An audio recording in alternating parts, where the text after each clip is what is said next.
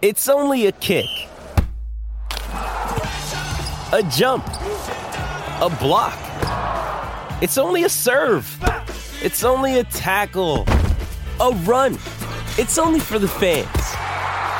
After all, it's only pressure. You got this. Adidas.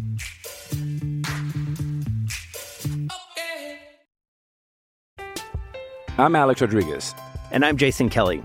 From Bloomberg, this is The Deal. Each week, you'll hear us in conversation with business icons.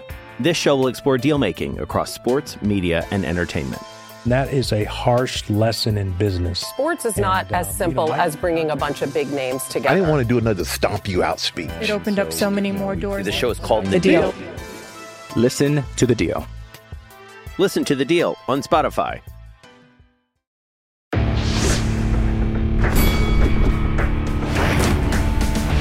Reveille, reveille, donks. Look at us now, tip to tip. This is our life. This is our passion. That's the spirit we bring to this show. I'm Luke Thomas. I'm Brian Campbell. This is Morning Kombat. Hey, Feliz Año Nuevo. Hi, everyone. Happy New Year. It's 2023. It's the 2nd of January. Your very first 2023 MK. Hi, everyone. I'm merely one half of your hosting duo. I join you from the capital of Estados Unidos right here in Washington, D.C. My name is Luke Thomas, and I look very yellow today. I'm not sure what's going on with the jaundice on my face, but there it is. it was Uh, all you know, yellow. Yeah. I, I, I might have jaundice, but this man is pinker than country time lemonade. He's the king of Connecticut. He's my friend and yours. Although he's going to join me here this this this uh, week down in my neck of the woods. It's Brian Campbell. Hi, Brian. How are you? Oh, hi, Luke. It's great. It's great. It's great to be heard and seen uh, on this side of the new year, 2023. A new year, Luke, but no limits for uh, for morning kombat for you and me personally. For the extent that we're willing to damage our bodies in the name of lazy ass living. You know, I mean that's really the reality of it all. But uh, hopefully, we love our families along the way and win some more podcast awards. But Luke, what did you say in Spanish to open? You said uh, Happy New Year. Yeah, how do you say that? Feliz Año Nuevo. I would say, Luke, that I hope in 2023, as it pertains to MK, that I continue to help bring the, put the uh, put the huevos in uh, Feliz Año Nuevo, Luke. Okay, let's. Yeah, there's no huevo in in Nuevo, but Let's uh, absolutely bring it, Luke. Okay, but you know what I'm saying? Mo- marbles, Luke. Okay. B- BC, is that a picture of Michigan J Frog on your shirt, or is that a picture of you walking into the studio when you're late? I mean, this is my life. This is my passion, Luke. This is the spirit that I'm looking to bring to combat sports in This is 2023. Okay, this is the face. that. This is the face that BC makes every time he's trying to regale the room with his stories of Naugatuck, Connecticut. Let me assure you. Oh, yeah. wow, look at that. That is, I mean, two twins. So a Spider-Man meme pointing at each other right there. Amazing. Uh, how was your How was your New Year's? Did you do anything fun or special for it this time, or what? No, I, I laid under the covers and watched some badass music documentaries, Luke, and missed the ball dropping. But uh, you know that's that's much more than adequate at this age. What this What do your kids and wife do? Do they do like a stay up late thing? Nah, you wife went to sleep early. One son didn't make it. The other one made it to midnight, but just watched TV. Yeah, I mean it was low key, but you know I'm, I got to tell you, Luke. Post now this also coincides with being an old POS, but post pandemic. I love low key shit, man. That was this was the best Christmas to New Yeah. Year's stretch I've ever had of doing absolutely nothing. And I, you know, while I've I've recently attended some weddings, went to a Thanksgiving family party, and it rekindled that like, oh crap, like I should see more people. I've got this amazing family that loves me. I also like not showering, Luke, and it's been an aggressive, intense stretch of just not doing anything. And sometimes, Luke, I mean, sometimes you got to unplug. You know what I'm saying, Luke? Before they unplug you, you know, think about it. Sit on that for a while, okay? Spread eagle on that. That's shit, deep. You know? That's deep. Yeah. yep. Uh, yeah, I mean, I've been sitting around because we've been sick, so uh, that was I had a similar, I, I guess, experience, but not really, based on how I was feeling. I sound a lot. I think I sound a lot better today, right? Do I sound a lot better? I think. I yeah, feel like you look better too. You look a lot better. Yeah. Luke, okay? Anyway, uh, so we. I, I don't know if you know this. I didn't know this until I, I married my wife. So this is not something I was, you know, ultimately familiar with. And I don't think it's exclusive just to Colombia. I think it's like a lot of Latin America does this. But dude, they take like New Year's is a big deal for them. Not merely just the partying part of it, but I don't know if you know this. Like you have to uh, put your wedding ring in the champagne glass, and then you have to toast it, right? Then you have to eat a grape, twelve grapes, and you have to make a wish on every twelve grapes. You're supposed to wear a certain color underwear. Then you have to pack your luggage and run around the block with your luggage. And if you think I'm doing a bit, dude, I'm not doing a bit. Like they many many people in that part of the world celebrate those kinds of eccentricities. Kind of sounds like a Spirit Airlines flight to me, Luke. To be fair, right? No. Well, yeah, because you don't end up going anywhere. You just haul your shit around all the place. Dude, they just can't. Sh- dude, Southwest showed up to the airport and was like, we're just not going to do this today. Like, fuck your flights. Like, uh, we're just going to go home, eat a dick. So there you go. We're not going to do that today on MK, though. We got a lot to get to today. So thumbs up on the video. Please hit subscribe. What are we going to say, BC? Uh, look, we have actual MMA to break down, and shout out to the uh, Bellator versus Rizin card for entertaining us this weekend. It, it- there was some very high points I enjoyed. But look, are you gonna, you know, it is it is a new year. Do you, you know, I'm hoping you're going to turn over some of these leaves. Okay, these these new leaves. What do you have like a personal, you know, professional MK uh, resolution to share with the people? An MK resolution. You Or- know, I will. T- I will tell you this. I and you could tell the audience the truth here.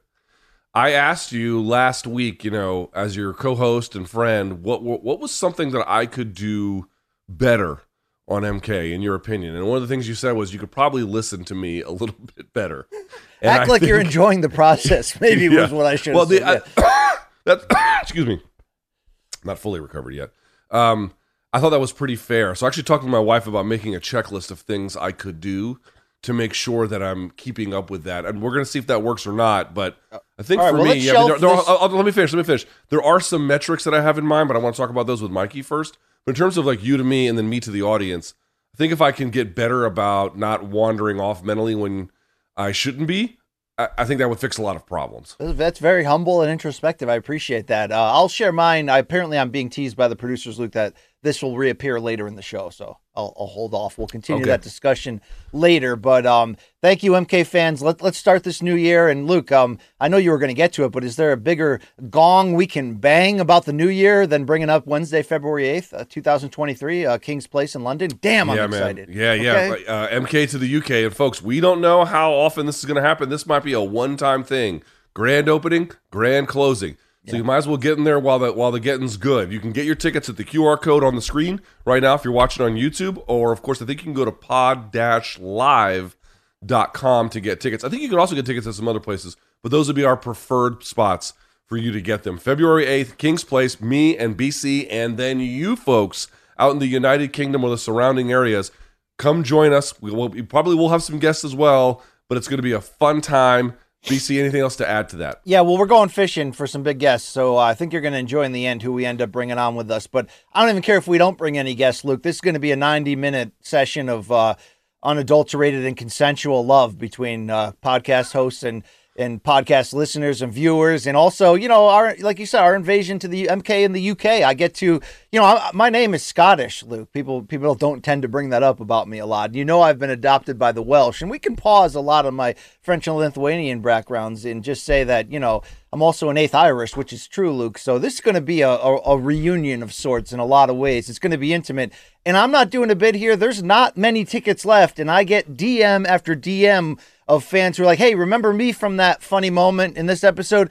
I'm gonna be there, bro. And this it's it's touching, Luke. I mean, you know that Jan Six Scouser who who uh, took a picture under our billboard in Liverpool with that MAGA hat on, Luke. That guy's going too. I mean, this is wild. You know, It's going to be a really fun time. So that's going to be the. And listen, there might be some more announcements around that date about some other fun things we might do, but but this is the main course. This is all guns trained on the same target. February 8th, King's Place in London, England. Join us there. We can't wait to see you. Also, BC, neither of us are wearing it, and I see you've resorted to your less dad but more acceptable hat. yeah, one love in in this new year. Merch. Luke, okay. Merch. Merch store. Morningcombat.store. I don't know if we've really refreshed it for the new year, but I'm sure we will very soon. I mean, I think RJ uh, mouth in, mouth. Uh, I think RJ Luke. Uh, he's been a little quiet. I don't know if he's vacationing, uh, but we know we know he's the goat of merch, and we'll give him a pass because he's R- undefeated. RJ right now. Dunkel Red Tube. Yeah, I mean, he is just, he's taken that no hitter into the ninth. I mean, what else can we say about him? The guy's fantastic, but uh, I don't know if there's any codes or any or sales, but you know, it's the best merch in the game. Look, it really is. You know, and I, I, I tend to use a lot of different MMA podcasts merch. Um, yeah, you know what I mean? I don't know. Look, I really don't know comparatively, but it's good quality. I'm enjoying it. It is. It is I, I, you know, I've done the merch thing solo. Um, our stuff's a lot better than that. Uh, it's a lot better than that. So, uh, you, by the way, I was walking down the street the other day. This was last week when I was still sick, and I was going to CVS to get some throat lozenges, and I had my green bomber jacket on, and some dude walked out. I was walking up the street. This is like on 12th Street over here. I'm walking up the street, and uh, this dude walked out of like a like a vet or something, or no, a, a dog grooming service. A, a bed, really? No, no, a dog a dog grooming service. And he was like, "Hey, man, that's a real nice jacket. Where'd you get it?" And I was proud to tell him, I was like, "Yo, on my Fuck your motherfucking mama." podcast, bitch." I, did, I didn't call him a bitch, but I did tell him where he could go. Morningcombat.store. Was All right. his name was his name Rafian Stotts by any chance or luck or no? no? No, no, I, nor, nor was he. He wasn't a black guy either. Just a normal old white dude here in town. Hey, real quick, speaking of both Jan 6 and BC and DC, we're going to be reunited this week in your home city, Luke. In your, in yeah, your, dude. uh, Friday is January 6th, and we're trying to figure out what to do because I was telling the crew before this. Like, did we or did we not have a pre-show meeting about this, the Capitol steps, Luke? True or false? Friday Right? is January 6th, which is a special day in the history of this show. I mean, all our fans are going to be there anyway, Luke. Right? It's like you know. Uh, what I was going to say was, for folks who may not realize this, if you're like going and touristing and like taking photos and stuff, they won't stop you. But if you post up and then try to like like with a set and then try to record, it, you, you have to have a permit to do that. They actually will stop you there for that. So we got to figure out what to do. But I, I would like to do some special content around Friday, January 6th in Washington D.C. I think it'd be kind of fun. So we'll Jan something. Sixers unite. I mean, you know, if Pat Middleton shows up, will we be impressed and honored from our podcast, or was he there anyway, Luke? That's the question we have to ask for all of our guests. But that's not a bad way to pool a huge audience, Luke, by showing up on the steps and going live with your podcast. You know, The, the wor- worst things have been done, or including our previous January 6th. yeah, Uh, smeared shit, Luke. I mean, they have done worse things. Yeah. All right. Uh, lastly, but not least, Morning Kombat, uh, certainly at gmail.com. Oh, I don't want to forget Showtime. Showtime.com is the label that pays. Showtime.com, you can get a 30 day free trial. If you like it, you can keep it. If not, you can bounce. And then again, remember, for the first six months, if you sign up, three ninety nine a month. I mean, you get everything on that one. Uh, so you get, you get not just Bellator, not just boxing, anything Showtime produces, including all the stuff on the library. You'd be you'd be wise to take advantage of that deal. Uh, and by the way, there is the Tank Davis fight this Saturday. From my understanding, it is going forward. I guess we shall see. One never knows. all Showtime pay per view. Hector Luis Garcia. Luke. That's right. Uh, that will not be on regular Showtime. That will be on Showtime pay per view. But you and I But- will be there. You and I will be yeah, all access is out on that, and uh, we'll have a lot more uh, uh, heading into that fight this week. But Luke, now it's time to look back, right? I mean, what a fun Let's look event back. Let's look back. All right. Yeah. So there actually was an MMA event over the weekend. I gotta say, I I didn't I wasn't one of the guys who really was super sad about the decline of Japanese MMA because I thought it was kind of on a bubble for a long time.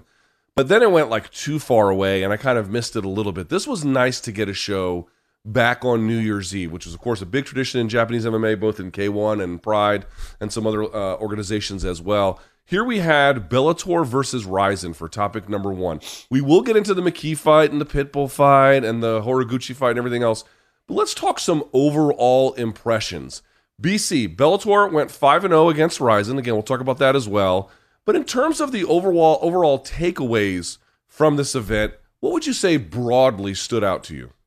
uh, the the pageantry, and and that's that's not unexpected for anyone that's had history watching MMA in Japan or New Year's Eve cards or pro wrestling or you know anything uh, involving the the passion and the pageantry, which really Luke was the spirit behind my original uh, karate chop to the hand apology, is about that type of like showmanship, and you know it, it you felt that, and I love seeing the active uh, Bellator fighters in a different environment with the ropes instead of the cage, with the slightly different set of rules, and you know the brutality of the all kicks being legal and all that. It brought it brought an edge and a fire to it.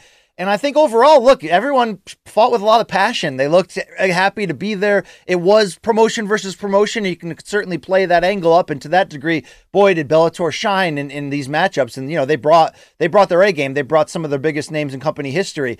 But you know, the only really look, the only criticism I have to be real is is the whole tape delay idea. You know, it's uh, it's 2023. I would have loved to have the chance in the states to have watched this live. Would I have been up at the time? I don't know. You know, it could have been situational, but um, that's the only you know issue I had because the matchmaking was great. The, the fights had passion and a lot of skill. By the way, a lot of you know good grappling exchanges and uh and it was really interesting to see. I mean, there were. I mean, in each fight, Luke, had little different spurts of 15, 30 seconds a minute that were just insane. Uh, they were fought at a high level, but you know, I love the the extra drizzle on top. I love the pageantry that went with it, and it was good to see the Bellator fighters getting this type of close up with the with the uh, you know the themed introductions and the costumes and all that. Um, it, it was a show, Luke, and I was here for it. Yeah, I mean, I I I, I didn't love the ring. Um, I think it got in the way in the Horiguchi fight. I think it got in the way in the AJ McKee fight. But that's a separate thing from like overall takeaways. Overall takeaway is, listen, dude. I mean, Scott Coker runs Bellator, but I've been covering Bellator events long before he ever got there. I mean, I saw Rampage's debut against Joey Beltran in Atlantic City in the now defunct Revel Casino. Like, I mean, I've been covering Bellator for a long time. Uh, and I'll say this: this is the best Bellator in terms of a show and how it looked. This was the best Bellator's ever looked, uh, most elevated, and it. Well, it I'm really going to throw up. Bellator Dublin on that level to you, Luke. That felt something was special. Was, So okay, so that was recent one? electric in terms of the crowd and the energy and the overall scene. Fair enough, but I mean in terms of taking a product and showing us its most elevated state of itself. I mean, remember, like folks were wondering why it was like tape delay. This was really just a Rizin event that Bellator was invited to, right? The Japanese shot this event. The Japanese production team shot this event, and then they sold the rights back or the, the, for English language back to Fight TV, and then Showtime as the uh, with through Bellator as their partner eventually got the tape delay rights. But that's why it was on tape delays because Rizin has all of these rights uh, controlled, and then they gave it to Fight TV for the immediate pay per view um, for New Year's Eve. But it was essentially produced by the Rizin uh, uh, production team, and I gotta say, it just it looked tremendous. Now I don't love the ring, and to be clear and fair to Bellator as well, they use the, for example, they use the the ramp and everything. But dude, did, like, did you see the intro, the walkout by Juan Yeah. Archuleta? And then they had the they had the the lighting, and then they had the ramp, but then they had that little smoke underneath. Oh my god, dude, that looked amazing. And even it the- looked the- amazing. the video package that opened the main card that With the led Pride to the two, theme music in the the two background. banners dropping. Yeah, look, that's what I'm saying. Like the pageantry of it, it wasn't just like, oh, cool, that guy's in a costume. It was like, oh shit, you know, fight night. Like it, it really sets that that tone. And and you know, this isn't the first time it's been done, obviously, but really in comparison, you don't see this. I mean, I, I, you don't see consistently this level of presentation. It's like when traditional American boxing goes to the UK and we see Anthony Joshua coming out lighting, you know, giant letters of his initials on fire. And it's just sort of like, damn, for the right event, for the right platform. And this was certainly it with the New Year's Eve setup with the theme of promotion versus promotion. There's a place for theatrics like that in, in this game. I mean, there, there, of course there is, Luke. And th- this was, uh, dude it was, it was cool it was cool to see you know what was coming next so that that's where it had that pro wrestling unpredictability it's like okay who's coming out next dressed as what what are we going to see and obviously the fights have to back it up but they did they backed up sort of in a, the intense setting of the pageantry but you know not too comical also these guys are going to come to kick some ass and if Yeah, you like also I'll say this one more buckle thing. up. One more thing in defense of Rizin too. Like we ignore them a little bit on this show, in part because it's like you know Combate Global does really good ratings, but it's not. They don't have like the upper tier of the sport, and so it's hard to know exactly like what to pay attention to there. Rizin's in a similar position, but dude, they had nearly twenty four thousand people at this event. That would make it three thousand more than the most sold out event that the UFC had all year. I mean, dude, the Japanese showed up for this one. Not maybe in the way they did for Pride, but certainly much better than a lot of the other things you see in, in the in the broad swath of MMA in 2022, which I thought was impressive. Now, BC Bellator went five and zero, but they were all decisions. Now, let's be fair. I, I will say this: I don't think the fights were bad at all. I thought they were fine, in some cases, good.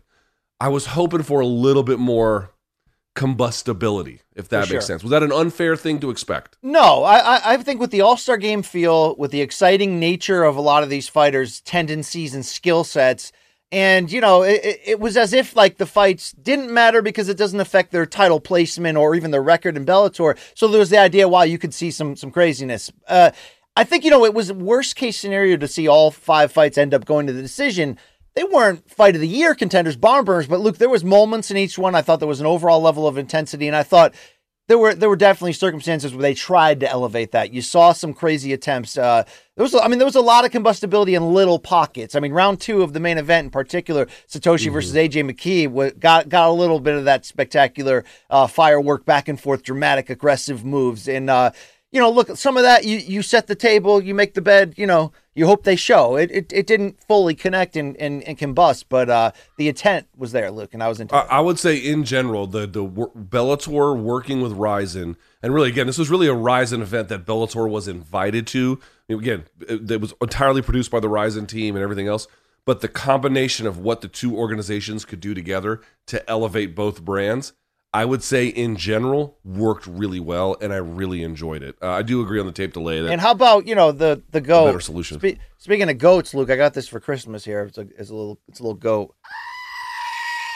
It's like a screaming goat. But uh, we talk about are, goats. Are you probably. doing the Thor Love and Thunder bit again? No, we, we talk about goats too much. But you know that goat Mauro Ranallo, he he uh, he shouted you out on the broadcast. Luke, he did during the AJ McKee fight. Yes, when I call, people want to forget that I called it the McKee team. Yeah, they they're, you know? they're actively they trying to forget, but not Mauro, not Mo, not my man. All right. right. With that in mind, let's talk about the fights themselves. Topic number two. We start with the main event. AJ McKee.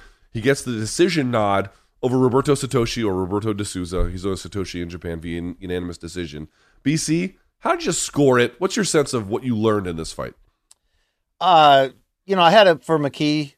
I don't remember. I wasn't actively scoring this round by round, Luke. Uh, as I and Rizin doesn't judge. We'll talk about Rizin judging. They, I mean, that's part of it, right? Because they don't yeah. judge it that way. But that's. But all you know, I think overall, look, I I learned that McKee if this is a full time move to lightweight, which outside of a trilogy for the featherweight title against Patricio, it, it, you know all signs appear for that.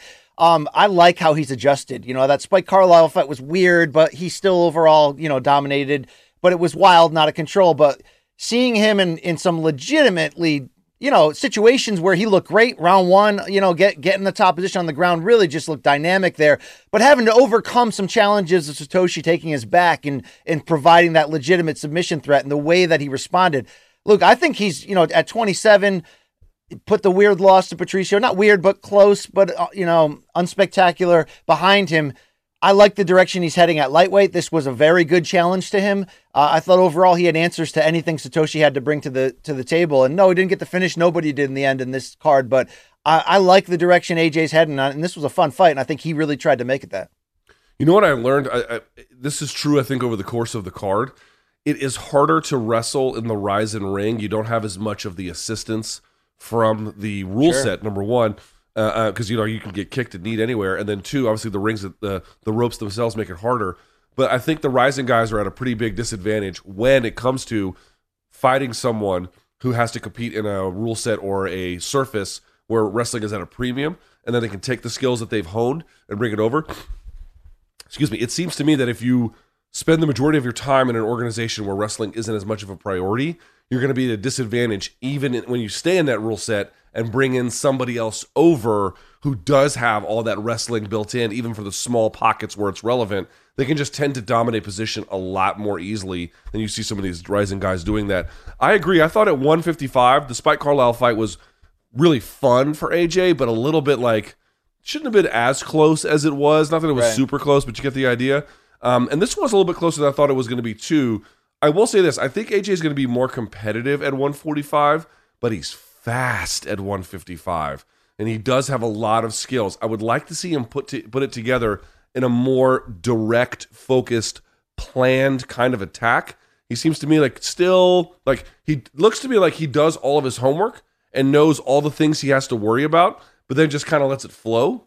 And I well, understand I mean, the value of that too. But I, I, I, don't, I don't. Last thing I'm going to say this: I don't think that's the best way for him to get the right. optimal results in the weight class. I think this was the setting, the All Star Game feel, the you know romanticism of fighting in Japan on New Year's Eve. I think he tried to bring the flair to it. Had a couple moments, also you know slipped near danger, but was able to get out of it. But I think overall, Luke, this got me what even more, if that's even possible, excited about what a fight against uh, Usman Nurmagomedov next year could look like, whether that comes in the you know in the setup of the Grand Prix that we're suspecting breaks out here uh, or not. When they finally meet, I think this was for me. Okay, you can pick out some things like you just did, but this gives me even more confidence that I have no idea what this fight is going to look like or who's going to be able to implement control. But boy, can I not wait to find out.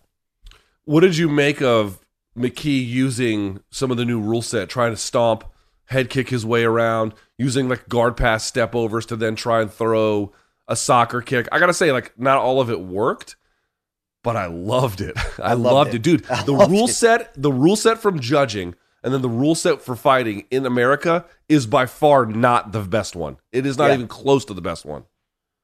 dude i we not we you know like sometimes the, the best horror movies are really just suspenseful movies that that constantly tease that something's going to happen and then it never quite does you know i mean psycho is like the greatest example of that the, this te- just the tease of having the potential plus element of soccer kicks or you know flying knees or something crazy it, it kept me on it kept that extra edge in the air so it's like the idea of legalizing all of that you know uh, kicks to grounded opponents, 12 6 elbows, all that. I know a lot of the population of the MMA audience is just like, dude, why don't we already do that? What are we doing here? Um, th- that really added to the excitement level. Like, like I was waiting for, for Patricio to kick the guy in the face. He tried finally at the end. He almost connected, Luke, but um, it brings back. And look, anytime in modern, full, well-rounded mixed martial arts where we are, you know, where the skill levels through the roof.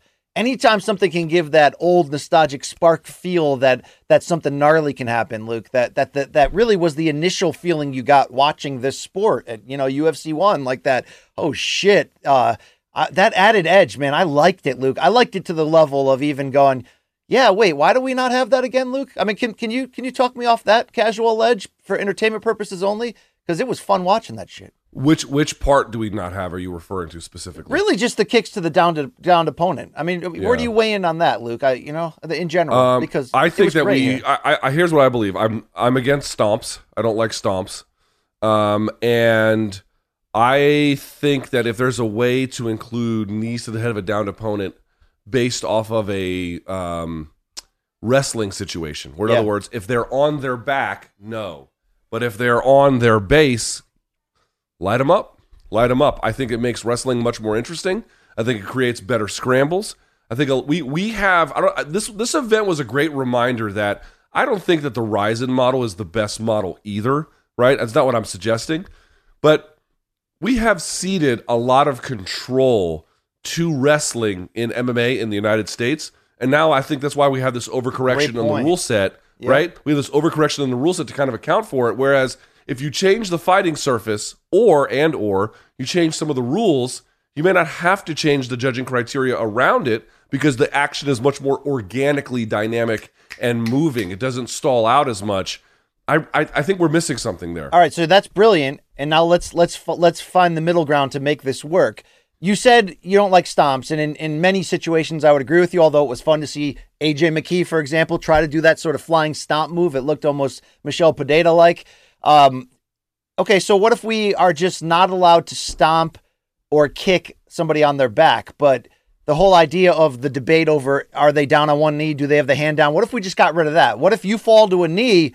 You're open season for kicks or, or, or knees coming at you. I mean, yeah, you know, I'm, I'm totally okay with that. hmm where you just say, okay, if they're on their back, if they're on the ground, I can't stop them, I can't soccer kick them. But if they're up on it, you know, at least one knee, man, that's fair game. You, to your to your genius point you just made there, what would all of this do to change the overall effectiveness of a dominant wrestler? Like all these hammers, Luke, coming from the same area. That's interesting. It I don't know if that scramble. overcorrection Dude, look at how- is look at how needed, Demetrious- but is it wanted though? It might. Yeah, we dude, might look, want look, look, look at how Demetrious Johnson lost to Sergio Moraes the first time. Yeah. Right? Same kind of situation. If you just stall out under a double like that and it doesn't go your way, you got to move into one or you're going to get lit up. And here's the sort of the mechanical reason behind some of this. Like, to me, explain to me the difference between getting kneed if you shoot on a double and you get stuffed versus getting head kicked. Like, why is one worse than the other? What the only thing I would need to see, and this is why I'm against stomps, BC. If I'm getting stomped and I'm flat on my back, there's nowhere for my head to go. But if I'm on my base and I get hit, my neck has flexion. It has room to move. That is what you would want. Any scenario where there's room to move like that, so that the, the, the full uh, absorption of damage doesn't happen uh, on a closed surface like that. You just get a, you know, none of these when you're getting hit in the head. This is all bad that, for you. Tell that to slap Commissioner Dana White, please. Okay, please, Luke.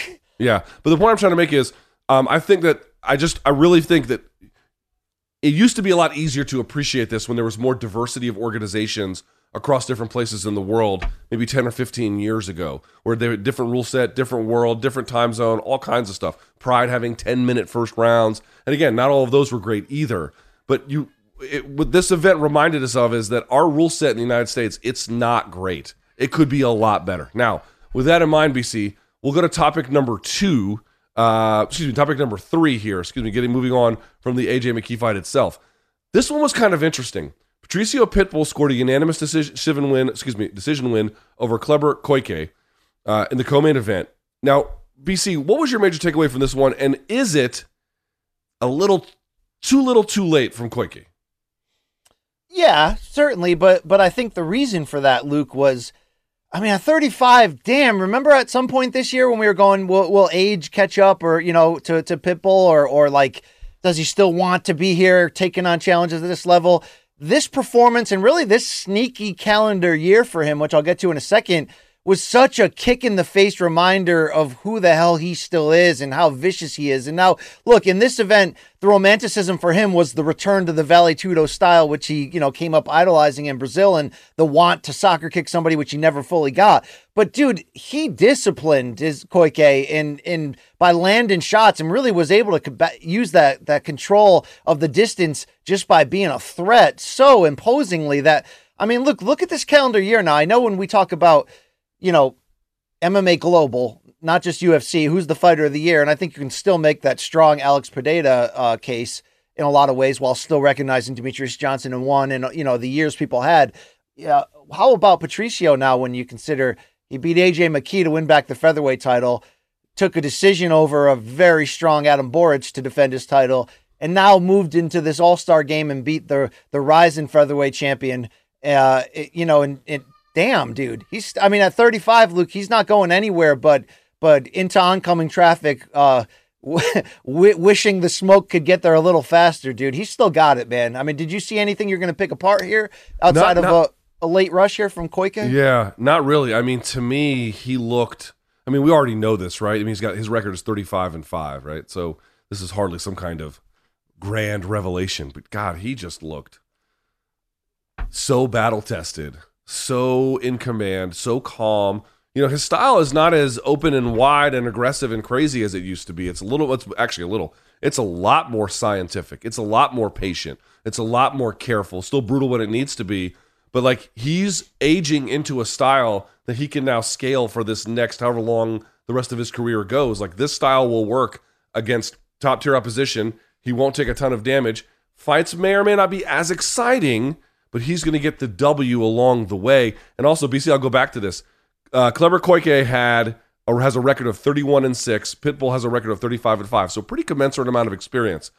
Dude, no one's got experience in the trenches like Pitbull. And you see no him shake off that head kick right there, Luke? He yeah. shook off that f- front face front kick face like it didn't kick. happen, dude. Just dude, like he nope. has fought in the trenches against all different kinds of guys, and it has turned him into something that even though Koike has a similar kind of n- numerical um, experience relative to Pitbull, the quality experience and what it did to him showed to me like it, you just didn't get the same out of this experience that Pitbull did. Look, imagine if you're Pitbull entering this new year, and I know he he was interviewed recently by Shaq, and we played some of it on the show, and you can watch that whole thing where he talks about what's most likely for him in 2023. But he, you know, he regained his title in a three-win year, which again, that's why I don't like voting before the end of the calendar year because you're like, oh, how do you recalibrate him back into the fight of the year voting, man? He had a hell of a year with big name wins, and this is just gravy what he did on Saturday. But he's 35, yet he's the champion again. He's the pound for pound number one for many in Bellator. And Luke, his options for 2023, depending on which way he aggressively leaned, are potentially get AJ McKee back in a trilogy to defend his featherweight title, maybe decide to move into the $1 million lightweight tournament to try to chase back the title he gave up so his brother could win it, or do that thing he's been threatening forever, which is to cut down to bantamweight and look at who, you know, we're going to end up having Sergio Pettis against the winner of Patchy Mix and uh, uh, Raufeon Stots, which is going to be a fantastic bantamweight $1 million Grand Prix final. The winner of that hopefully fights Sergio Pettis, but also, you know, next year or maybe just announcing it next year. Pitbull could also go in that direction to try to become a three division champion against any of those killers just mentioned. I mean, who has more like power at this moment in his career. Yet, if he decided to never fight again, dude, he's like an all-time great and one of those guys who, okay, never had a UFC fight, but he's he's up high on that list of those guys. You know, Fedor included, of just those just, I mean, immortals, Luke. But he's not going anywhere. And he can go in any of those three directions and chase, you know, chase big time history. It's wild, right? Yeah, I, I, and in fact, I don't know if you saw this over the weekend. Duke Rufus, who coaches Sergio Pettis, put out a thing on Instagram, uh, basically saying that they would love to fight Pitbull next. Right? So, it- so not- not at the same time as the Grand Prix final, right? Like in the same season. I, I mean, I, I don't even know. I don't know if they're worried about the 155 Grand Prix. I think they're saying like bring on Pitbull next for us. Like no, I meant fight. I meant the the bantamweight final. So so in the same time frame that you Oh, have see. the Stots versus Mix fight, you just say, "Hey, Pettis is healthy. Let's sub in Patricio right now." That's a dude. That's aggressive promoting. But if Coker and company went in that direction, you'd see you'd see two Jeans and Siskel's over here, Luke. Right? I mean, come on, bro. Right? Ebert too. All them guys. Two thumbs up, Rex Reed. Right? I mean, come on. I mean, bro. I got to tell you, like the winner of the Grand Prix, whether it's Mix or it's Stots, having to fight Pettis for the title is great. It's great. I got to tell you, it's maybe a little bit greater if it ends up being Pitbull, right? Like you, the the boss at the end of the video game is this Yeah. guy again. Like I I don't mean, know, man. I think that's worth trying. we could do it on CBS too if they want, Luke. I'm here for Right. that. Hello, my baby. Hello. I mean, come on, right? Uh, anyway, Kleber Koike, I thought made an interesting fight of it. He had interesting front kicks as we saw there, as you indicated. He had some good leg kicking as well. Interesting guard work. But dude, Pitbull, I mean, he's seen it all. Black belt in jiu-jitsu, his position. You remember how, how many times did you see Koike try to pull deep half and then he got completely shut down by Patricio? Like he's just such a well-rounded, talented fighter at this point. It's going to be very hard to get one over on that guy. yeah, Um, he's a hammer for all seasons, Luke. I mean, we're seriously we're gonna miss him when he's gone. Seriously, love that man. There it is. Yes, yes. Stop hammer time. Uh, yeah. All right. Shout out. Shout out. By the way, to Ilya Topuria right there. Right. Yes, of course. All right, topic number four here. We move along the card. BC Koji Horiguchi, he also scored a unanimous decision win over Hiromasa Ogikubo. This is the third fight between them. They fought fought in 2013 in Shooto. They had a rematch in Rizin along the Shooto weight class, which was 60 kilograms. That was in 2018. And then they, of course, fight here in 2022, but at a standard 125. So this is actually the lowest weight either of them had ever fought. BC, I'm going to ask you, did we learn anything from this fight? Horiguchi looked very Horiguchi, which is a good thing, but not a Well, new that's thing. not. That wouldn't be the lowest either of them ever fought. Didn't Horiguchi fight for the UFC flyweight title, Luke? no, no, no. Uh, the lowest either of them ever fought each other. Each other. All right. Um. Yeah. So third time we As I, didn't as I go tip to tip. Yeah, we didn't learn much, but um, uh, you know, do do you agree with with the direction that that Big John McCarthy was going on commentary? That I mean, look, dude, he came as close as you can come to winning the uh to winning the Bellator bantamweight title back right there in that fight against Pettis, which was crazy. Then he gets bounced out of the tournament. Is 125 really his best weight class, and should he explore that? You know, we know Bellator doesn't have that division, but he's still isn't he still under contract to Rizin, Luke? Uh, this he actually represented Bellator in this particular event. Obviously, he is a Rizin and Japanese favorite, but he was a member of Team Bellator. I'm not sure of his contractual situation, to be quite candid with you. Would you would you would you like to see him make a run at 125 somewhere Yes. globally? Yes, yes. Okay. Here's the thing: he can compete at 135. He can. He can, and by the way, as he indicated on the broadcast, and as we all know, he had beaten Darrion Caldwell in this particular venue. I think Yeah. to do such a thing. I just don't think that's where he's going to get his best work. I don't think it's where he's going to do the very best things he can do. He still is at an age where I think he can make 125. They said he walks around around 143. 125 is doable. 125 is still doable in a, in a, in a you know disciplined fighter's life. I would like to see him there. He dropped Ogikubo, I think, at the beginning of the second or the third.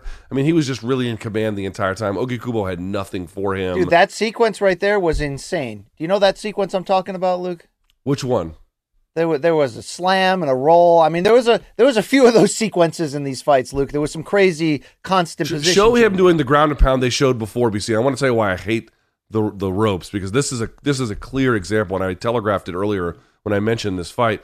Watch him doing this ground and pound here on on the. And by the way, Jason Herzog, great referee. By the way, great referee. In fact, there was one stand up here. He drops him here. That's the end of the first. Now look at this ground and pound. I mean, you, you know, this is just not great. And he's trying to go through the ropes, and then he goes through it like this. This is just un I you know, I don't like this version of it. It seems to be clumsy and mixed and not great for either guy. But that's old school right there, though. That's Vale Tudo, Luke. That's I mean that's yeah, that's grimy. And you got to get 10 people on the ropes to like pull it in the right direction. I don't know. you I kind of like I kind of like the added grime. You like that? I don't like that. I don't want. I don't know if I want that on the regular, but this was like a nice departure and diversion. Luke, that sequence I was I was talking about, that was in the Pitbull fight that I'm talking about, where he got where there was a slam, but then a quick reverse slam, but there was crazy sort of position changes in this one as well. Um, yeah, I'm I'm down. I'm down with Horiguchi at 125 and see what we got here. Luke, he's he does it. You know, age wise, he's still got a lot left. You can certainly see that, and, and you look back again on that mix loss, and that's more about what Patchy Mix is doing right in the run he's on. And but uh, yeah. Okay, there you go. I would have to believe BC. Now, obviously, I don't know what Bellator's realities or priorities are necessarily here, but um, you know, they're investing in women's featherweight, which I think is a thing you can do. It's not the end Yeah, of the they world. hi- they signed Sarah McMahon. Luke, shout out, right? Fair enough. And they might get Kayla, in which case investing in women's 145 over the long term really makes sense. But I don't know why you like globally 125 has really grown.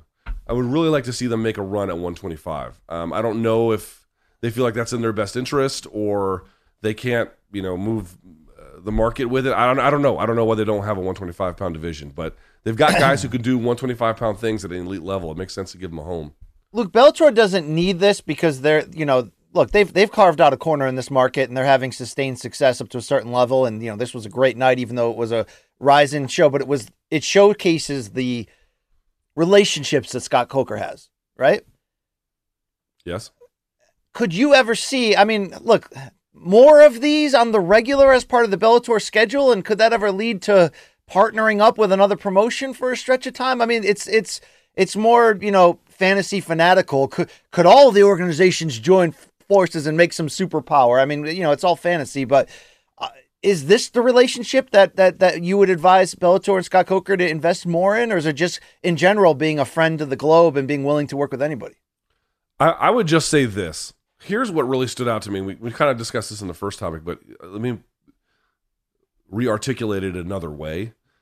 We have so much homogeneity, right? All of these promoters have all of these content deals with these networks, and they want to pump out as much content as possible. And to do that, they turn it into banquet food, right? We're going to make as much as we can at scale to just pump out to meet these demands. And sometimes you get really good banquet food, but a lot of times you don't. Dude, uh, you, you can you get bad pasta and meatballs at a at a banquet or a stag, Luke? You can't, right? You can't.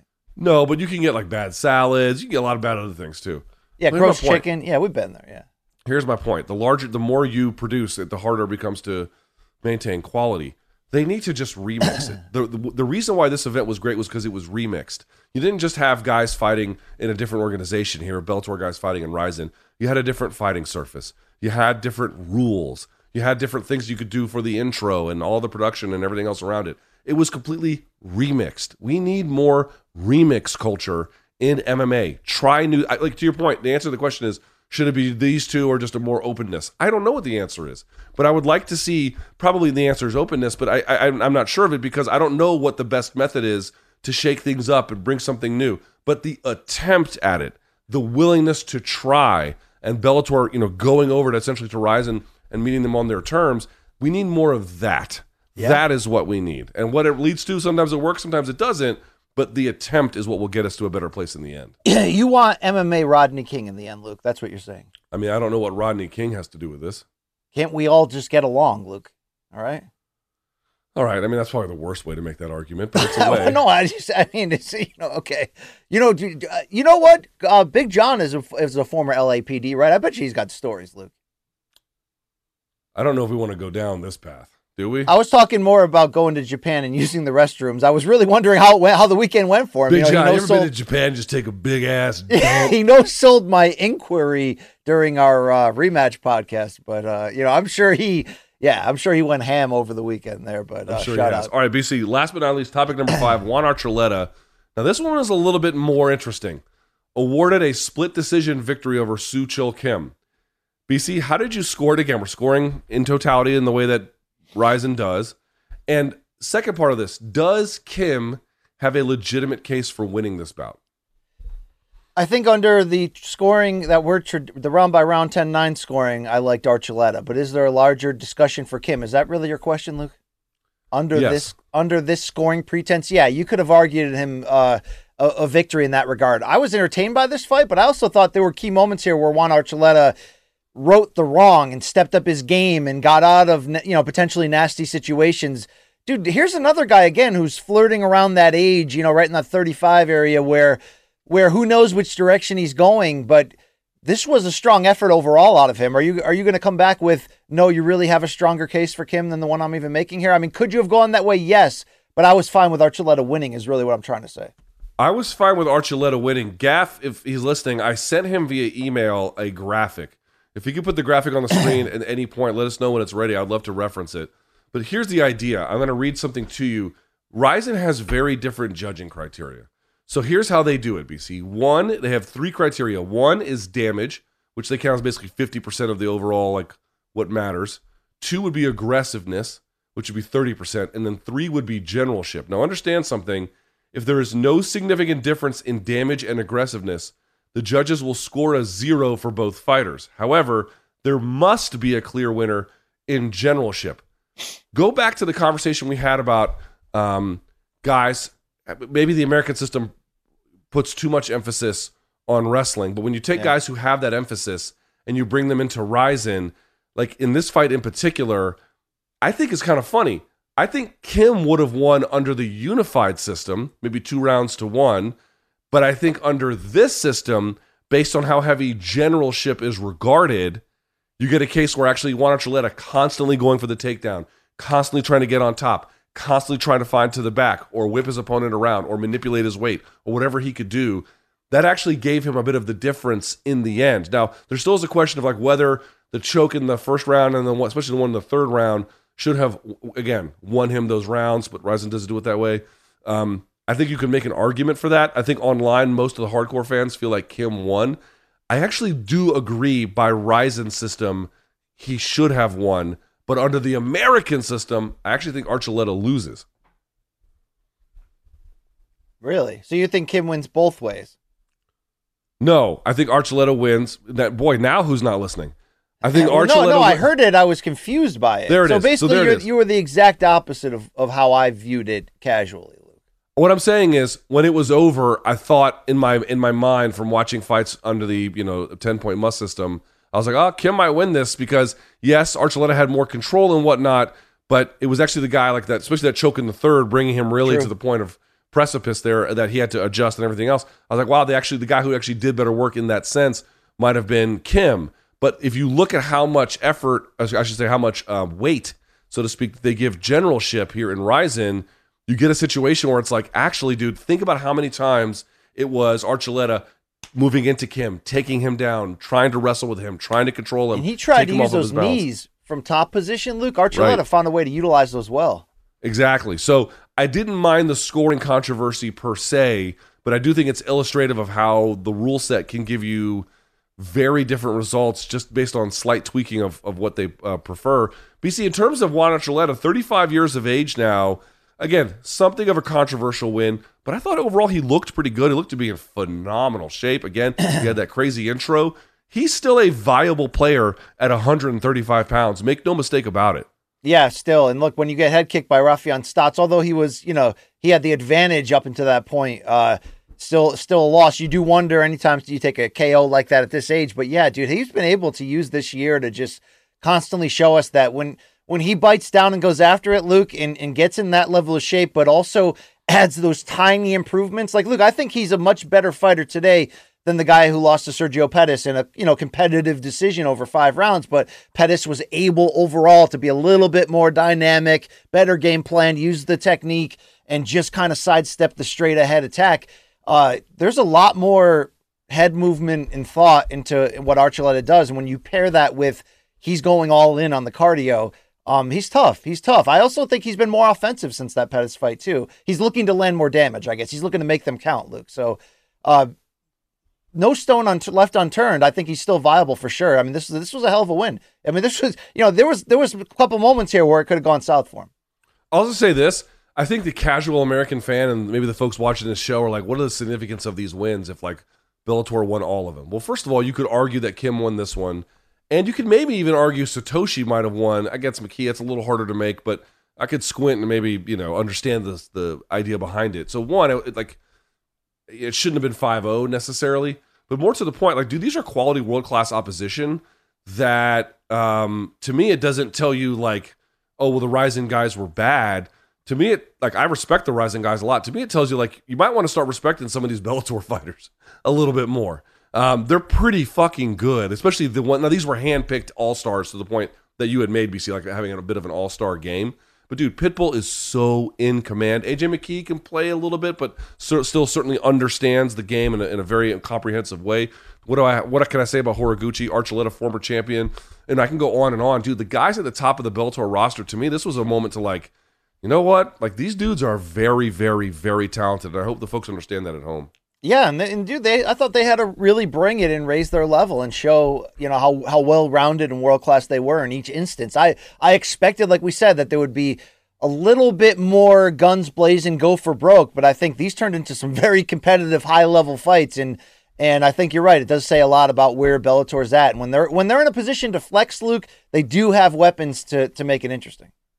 And and Coker had said uh, at the at the post fight press conference, this is the best roster they've ever had. That's true.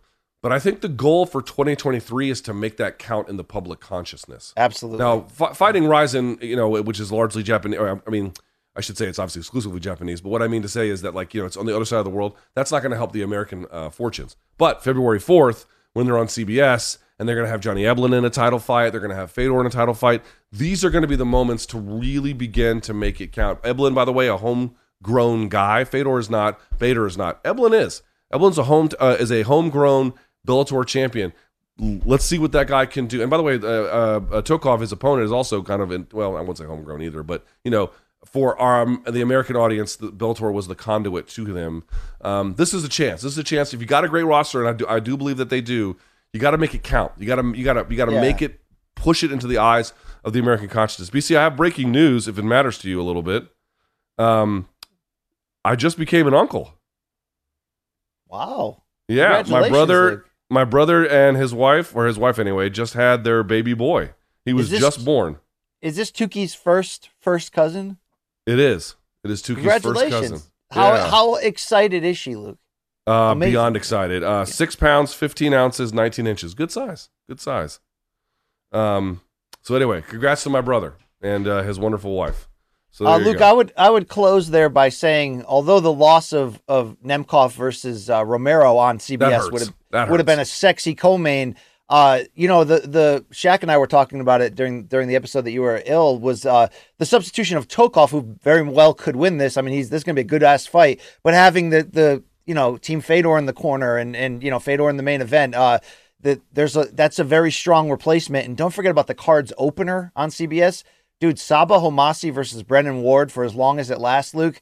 Um, this is the Brennan Ward who went through like life and death uh, situations with substance abuse and now is all the way back yet is is like guns blazing almost more than ever before luke he is so going dude, i talked to Brennan Ward last week did i tell you that no uh how yeah. give can you give us some insight on how he's doing because this is yeah. a, this is this fight's going to be insane luke i can't wait for this so we were going to do an interview and then i was like it's too far out so because you know you never know if someone's going to get injured or whatever so we're supposed to talk i think either this week or next for like a full sit down interview but we had like kind of like a catch up uh, dude, Brennan Ward told me this is the first time in his career, right? Think about that for a second. In his career, he's ever had a camp. Now, he's had like, oh, I'm going to go do extra work during the six weeks leading up to a fight or something. But this is the first time where he has like, work gave him off completely, right? He is th- this senior into his career, and this is the first time he's ever going to have a full camp. I'm expecting good things from him. He's always had good power. Um, but, you know, the lack of prep, whether it was drug addiction or just you know work realities, I think has definitely hindered his ability to do the, oh, the yeah. maximum amount of things he could do. But who knows, man? This should be a really, really I mean, fun one on CBS. He's a wild card right now in terms of what is his, you know, up, upper bound limit potential uh, UPL on on this comeback. But we can't like go past him just getting to this point. I mean, you made a great point. Like hearing his backstory in detail is wild. How like there was just no structure or camp or game plan. And a lot of times, Luke, the drug addiction and party life had bled into his his preparation time almost exclusively in some sequences. Just to get back to this point is incredible, and he's packaged a couple wins. But you know, this is like also a big fight, and it's going to be on CBS, and he's there because he brings it. You know, he's guaranteed entertainment, and even through the craziness, he's always sort of been you know, all or nothing, swing for the fences. If he doesn't get you first, you know, you you you're, you got to get him out of there, and that might still be the case. But I'm just happy to see somebody who's who's been through hell, you know, but can come back and can make something of themselves and get another chance and get back to this point.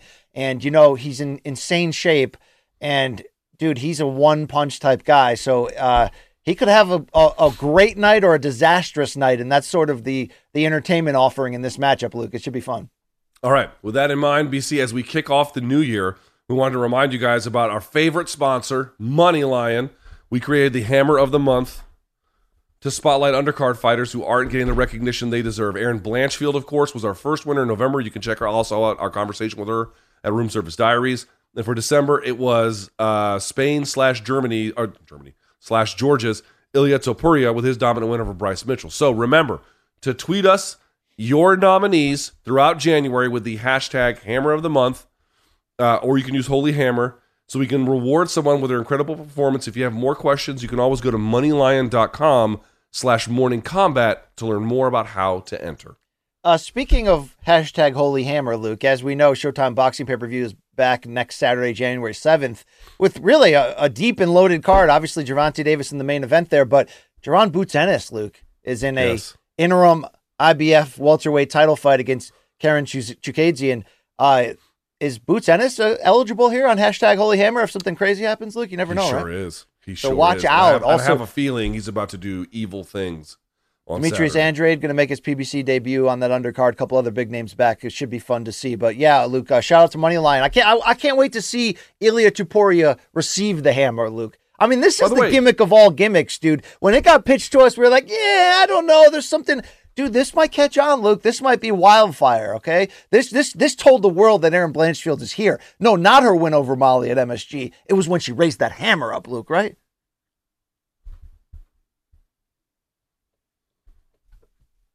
Yeah. Yeah. Okay. Uh, now let's all put on banana hammocks and dance around to the pumps and the bumps. You know what I mean, Luke? Pumps and we the do bumps. like pumps and the bumps. We like the girls with the pumps and the bumps. All right. BC, let's get let's do it now. Uh, DMs from Donks. You guys ask us questions. The producers pick them. We put up a post on Instagram, really on social media, and then you guys fill it up. So let's do it now. DMs from the old diggity Donks. hee haw.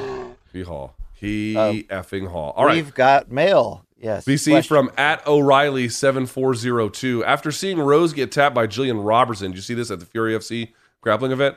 So quickly, she she got overrun in a minute. In a minute.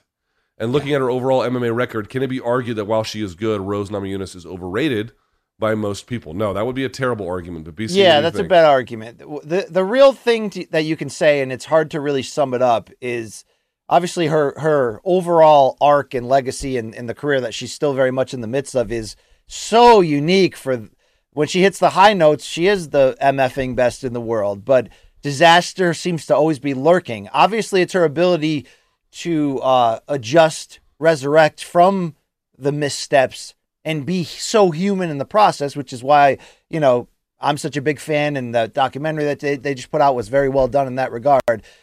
That can lead at times to where you can either overvalue and, and say, you know, I don't care who's the champ. She's still the best strawweight, maybe ever. I mean, you can go that far down that lane. You could also question, but to try to say is she is her skill overrated or anything like that? No. The the only thing is, can she put it all together? She's a human. can't she put it all together? Uh, you know, on the night. Most nights, yeah, Luke. But uh, that that sh- the other shoe drops, and when it drops, it drops disastrously. I mean, that's human, but that it's rare that you can see an elite fighter do that and just keep bouncing back like nothing happened. That's what makes her so unique. Uh, agreed. Also, I would not read into too heavily the result from a related sport and make a judgment about MMA. Um, games translate differently, people translate differently, situations translate differently. Gillian Robertson is a better pure grappler than Rose Namajunas. You can see that, but she's definitely not a better pure fighter, and that's really the, all that matters. Uh, all right, from at the double, oh, in the sense of MMA evaluations. Um, from at the double official, uh, what's the boys' thoughts on Ismagulov's retirement? Did you Yeah. guys see this? Damir Ismagulov, who you know lost to Arman Tsarukyan, wasn't a terrible loss, but he lost. Uh, out of nowhere, just retired. BC, what do you think? Dude, I got Zabit vibes and feels, although the good news seems to be that Zabit actually could be coming back. But separate to that, let's shout out uh, Damir here. Uh, no, I'm shocked. I didn't see this coming. Does this look? Look, you picked him to win over Arman Tsarukyan, and I thought Arman made a big, you know, leap. Shout out Armenia, Luke. You should, you know, maybe you maybe you should have seen that coming. But should have seen it coming. would you still say that something was off for your boy, and maybe does that play into this retirement decision? I, I I just think it's weird, man. Like he came out of nowhere. He didn't look like I'm. I'm you know, listen. You get predictions right, you get predictions wrong, but he didn't look himself. I'm sorry, man. If you had seen the way he defended takedowns in previous fights, he didn't look himself here in this one. I don't really know what to attribute that to. Maybe I was my, even though I'm a, I love Saryuki and I was not, not high enough on him as possible. And if you notice something about Ismagulov, he has a bit of a tick where he would kind of blink like that. I don't mean, to, I, I don't want to. I'm not mocking him. I'm not trying to be uh, disparaging, but he did have a noticeable tick with one of his eyes. I don't know if that was related to some kind of autistic issue or not. Uh, maybe that has gotten worse. Maybe that's a function of something else. I don't. I don't know if that's related at all. But it was certainly a visible thing he was dealing with. Um, I don't know what the story is, but I'm disheartened, and I got to tell you, man, whether or not this guy was going to fight for, or I should say, whether or not this guy was going to be a champion at 155 BC, who knows? But you know, between him and Kutateladze and Gamrot and Tsarukyan, he was part of those guys we were talking about. There were the, the, these these horsemen who were coming to be the 55 apocalypse. Boy, if you're at the top of that weight class, you're like, whoo, dodged a bullet with that one. He wasn't going to beat everyone, but he was going to beat a lot of good fighters, and I think Yeah. they're probably breathing a sigh of relief.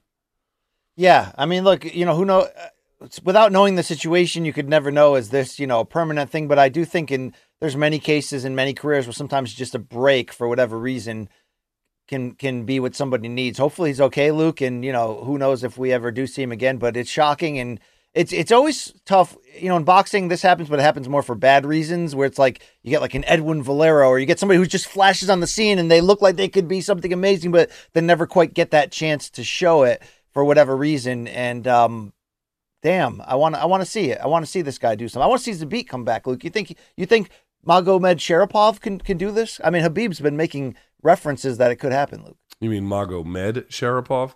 yeah, that's what I said. Um, I think you said Mago. Hey, it's Kaley Cuoco for Priceline. Ready to go to your happy place for a happy price? Well, why didn't you say so? Just download the Priceline app right now and save up to 60% on hotels. So, whether it's Cousin Kevin's Kazoo concert in Kansas City, go Kevin, or Becky's Bachelorette Bash in Bermuda, you never have to miss a trip ever again. So, download the Priceline app today. Your savings are waiting. Go to your happy place for a happy price. Go to your happy price, Priceline. I'm Alex Rodriguez. And I'm Jason Kelly. From Bloomberg, this is The Deal. Each week, you'll hear us in conversation with business icons. This show will explore deal making across sports, media, and entertainment.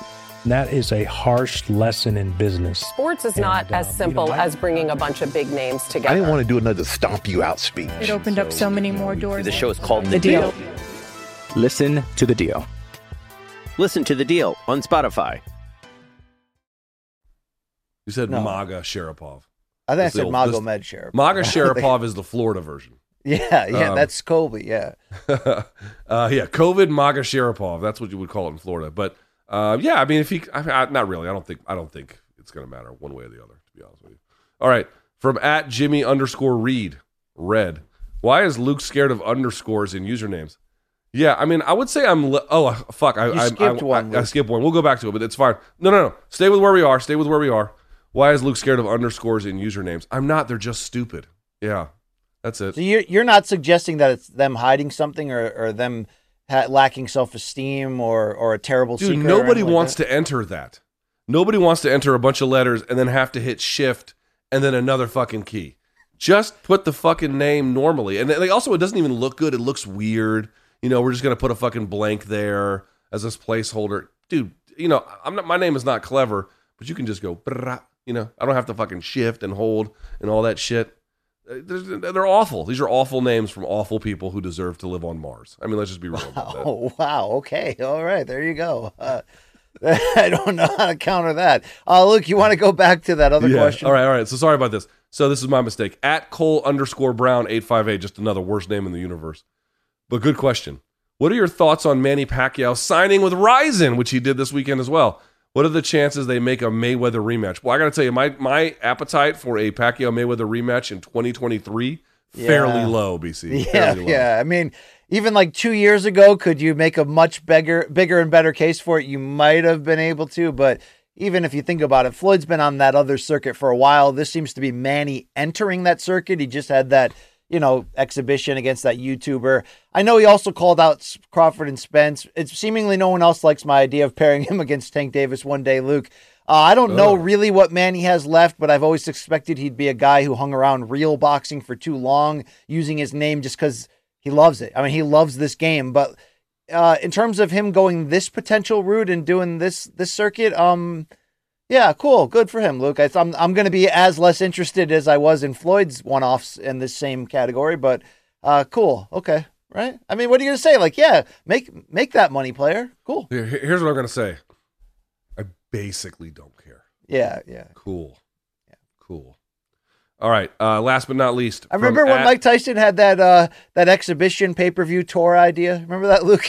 Remember when he finally when he had that pay per view main event against Cor- his sparring partner Corey TX uh, Sanders, who wore the half shirt to cover up his moobs, and the and one of them wore headgear. I mean, it was just a debacle. Do you remember that? That was an actual pay per view, and it was supposed to be like a like a giant gimmick. I'm glad that thing, you know, went the way of the slap league in 2023. If you know what I'm saying, you know. Yeah, shouts to all the MMA media covering the slapdick league. You guys really, Dude, did you see they named Forrest? I mean, how sad is this? UFC Hall of Famer Forrest Griffin has named the official. I forgot what the title is, but he broke it on TMZ. Whatever the the name of the job, jizz mopper of the person who catches the fallen per, the fallen slapper. Luke. By the way, I love that all the UK MK fans are in our DMs going. You know, in our terms, slapper means like like you know uh, uh, uh, in a a woman who's very you know progressive. Uh, I mean, who's very aggressive, Luke, on the social scene and gets around. Um, Forrest has to catch the slappers, and he gave this detailed quote to TMZ about how you know the sport's so dangerous that we you know we need somebody in position who knows what they're doing to prevent you know the extra damage from. Uh, yeah, that's just. I mean, come on, Forrest, right? You know. Let me, let me Run- just say this: Run, you Forrest, can like run. what you like in this world. please. Like you're allowed to like what you like for real. Like if this is the thing that gets you through your day. Death metal, dude. You're you, Luke. We give you grace Yeah. on that debacle of a turn you made, right? Well, I'm wearing. You know, I mean, you can't really hate on this one. You can be racist and hate on this one, but you can't be, you know, Sean Price, boot camp best. Give me a number two pencil. Watch me take the test. Um, BC, you can like what you like, but if you end up liking slap fighting, yo, your opinion on like what's cool in combat sports, you're off the list forever. Wow. Okay. Yeah. Forever. Be careful. Some of these same people may be in our audience on the steps Yeah. on Friday, Luke, for the Yeah. anniversary. You're off. You're off the you're on the roll call of like, hey, who's got a cool opinion in combat sports? You're off the list forever. Yeah, so you're that's clear. cool. Fuck you. Fuck yeah. There you go. Okay. All right, BC. That's it for the DMs. That's it for the top five. It's Oh, time you for didn't BC's hit up the personal goals question, Luke. You're Oh, sorry, miss- I missed that one. Yes, I'm totally wrong. All right, I, I geez, I'm off on this one. I apologize. From at RLI to R, R really too cool six, whatever the fuck that means. Uh, what are some of your personal goals for 2023, BC? Personal goals, not professional. Yeah, that's a fair question. Um, professionally, Luke, I liked your humility earlier, and you know, to please both you and Tom, and Dom Cruise, not Tom Cruise. I plan on uh, joining Scientology. No, uh, uh, watching more tape, Luke, per, per, certainly. But in terms of my personal life, I would like uh, to listen more, whether that be you, Luke, or the other marriage in my life and my family. Um, I would also like what we say to start every year to really aggressively put health first and and get into that daily workout routine to take those liver numbers down, Luke. That's a big focus for the new year. Um, what else we got here, Luke? What else we got? I can tell you for some of mine. Well, one is BC. I will tell you that this say that so this thing I got, whatever virus this was that destroyed me and my family. Uh, I haven't had a puff of vape in like I don't know ten days. It might be my gateway to helping me finally quit. Remember, I told you my goal was to quit, dude. I this the silver lining. Silver lining might be I, I could finally move on from this shit. So uh, definitely the goal is to quit vaping for sure, hundred percent. So there's that one. I will say this, BC. I'm, I, I don't want to reveal the number, but um, I so I lost a, I, so I gained a bunch of weight in the pandemic. Then I lost a bunch, and then I kind of just held steady for about six months, which is what I've been doing the last six months. I think I'm ready to fi- finish the job. Finish the job. So my goal is to get down to my weight that I was when I had a first class PFT in the Marine Corps, um, which is a fair amount of distance, but I definitely feel like I can do it. What is that And- number, Luke? Uh, so I was about, I was about 240 when I when I had a first class PFT. Um, I can't get much lower than that. That is really about the smallest I could ever get, uh, health, healthy wise. Anyway, um, so that's the goal. The goal is by the end of the year to be to be on that track, and I'm re- I'm ready. I think I'm finally ready to. I, I I did it wrong when you when you when you go into caloric deficit, you're only supposed to do it for like three months, and I did it for like a year, and it kind of burned me out. But I feel better now in terms of like being ready to tackle the assignment. So I think between the vaping and the weight and everything else, um, and I'm lifting weights all the time, but like I got to get my weight down. Um, that's the goal. That's the goal. Yeah, yeah. I'll also echo that. Um, and I and I applaud you on that. And I know you can get there. By the way, if you if you come down to 240, when when you come down to 240, Luke, you're going to be jacked. And I don't even know yeah, if I'll be need lean as shit. I'll be super. I mean, lean. maybe you could still go the TRT direction at that point, but you may just go, I don't need it or want it. But yeah, I want to get that healthy. I want to get to that next level where I feel that, but also mentally, Luke, you know, even in, in, in the mental health battle that we all go through daily or weekly or what, you know, whenever it comes knocking, um, sometimes, you know, we get a little lazy and like, oh, there's, there's other things I should be doing each day to make that mental health battle easier, not just on Yeah. me, but the, those around me who love me. I want to start doing those extra things. Look, I'm really bad at journaling and you know that kind of stuff, and my therapist is all over me, and maybe she's right. My wife is, is agrees, you know. yeah, I mean, you are a degenerate piece of shit. So maybe I'll that. get a you know maybe I'll get my own silver linings playbook, Luke, and write. You know, I mean, look, you know, maybe I'll just it'll probably be all Yeah, about it's you. not. It's not going to end with you banging Jennifer Lawrence. I can tell you that right now. Okay, happen. okay, there you go. But no, no, let, let's all improve, Luke, in the new year, and uh, you know, MK wise, um, I mean, we're gonna crush that live show February eighth. Maybe Yes. we'll get I've to got drink. a ton of professional ones too, but for personal, Yeah. I think it starts with you can't take care of anything else until you take care of yourself, and so I'm going to do that. yeah, let's raise our game to the next level this year, Luke. Damn, this is gonna be fun. All right, there you go. Yeah. All right, uh, BC, let's see some feces. There you go. So look, we, we didn't have it last week because we had pre-taped the uh, bonus episode there, looking ahead at UFC and MMA in 2023. So uh, this is what I've now have two weeks worth of holiday videos, and thus, uh, you know, searching the globe, of course, for the highs and lows, the good, the bad, the ugly, and the in between, and combat sports, and most certainly beyond. Uh, shout out as always to Gaffney Pierre for finding the kernels in these giant piles of absolute shit that is BC's feces. BC's feces. Sorry, I'm sending my brother a text. I have to send him something, right? Oh, He- please, please. He just had. He just had. He just had a kid. He's old too, right? He's older than me. He's two years older than me, bro. I Hey, told him hey. too. I told him too. Dude, here's my brother. My brother is like me, only worse in a lot of respects. He, he- so he didn't ask me a single like one of my opinions on like anything child rearing or the, the the you know the birthing process. Nothing. I didn't didn't ask a single question. And so I Don't was like, dude, warn him you- about the floor, though. Warn him about the birthing floor, please. Okay, Li- little late now. It's like, Little late it's like now. a Gallagher concert. Only, you know, yeah, it's great. It's the cover of a Cannibal Corpse album. I mean, it's really what it is down there. Uh, but he was like, yeah, I, I- he goes, I read a book that compiled all of the best studies on what works for, you know, sleep training and the birthing process. He took classes Tell him of to burn. Tell him to burn all that knowledge, Luke, because it's a shit show. It's called Yeah, parenting. well, we'll know? see how it goes. But he didn't ask me a single question about anything because he was reading studies on child rearing, and he took Yeah. that to be like the best kind of wisdom. So um, I'm really not sure what to tell him other than congratulations. And you know, Violetta is very excited to meet. I'm uh, sure he went to a few TED talks on this process, Luke. I can't wait to see his results. But We'll no, seriously, dude, for an old guy smoking from shooting, right? I mean, that's just like still got it, still able to produce, right? Yeah, but dude, Right? Uh, here, here's a piece of record. Like, I, I don't know how old the audience is who's watching this. We'll have to see, you know, what the metrics say. But let me say, tell you something, folks. I'm not telling you to have kids early because that may not be the best thing for you or for them. Here's what I can say: try to have them on the earlier side if you can. Because what you don't want to do is wait until you're fucking 40s and then you're changing diapers at 2:47 in the morning for three months straight. You don't want to do that. It's going to fuck you up. I aged in the last three years like it was a contest. God bless I Violetta. I haven't her, noticed at all. Luke. Yeah, I haven't. I mean, it's you know, yeah, She fucked me up proper. So just keep that in mind.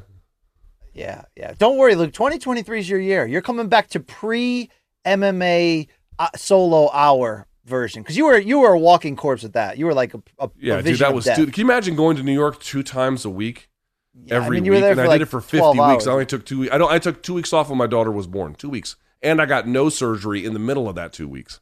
Like, dude, I was that was a terrible year for me. Terrible. But before that, I used to see you at uh, UFC events. You were jacked as shit, Luke. You were intimidating to talk to because you have like that angry like aura around you. But you yeah, were I'm gonna I'm gonna get back so- to that. I'm gonna get back to that. The anger, yeah, just feel it, Anakin. Please, there we go. All right, Luke, uh, HYSTS time. Let's go to Japan. Yes, Saitama Super Arena, Bellator versus Rizin. This was fantastic, but it all started at the weigh-in. Nobumitsu Tyson, Luke, was going to take on Johnny Case, and here's Nobumitsu on the right. Um, he hit the skins for the hell of it, just for the yell he gets.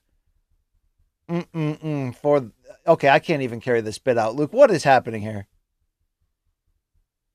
I really wish that the Taliban ran Japan and just executed this guy. Okay. He looks like that guy I told you I'd never put again on this segment where the guy always like goes pulling things to and he's nude, but there's like a teacup covering his junk. You know that guy?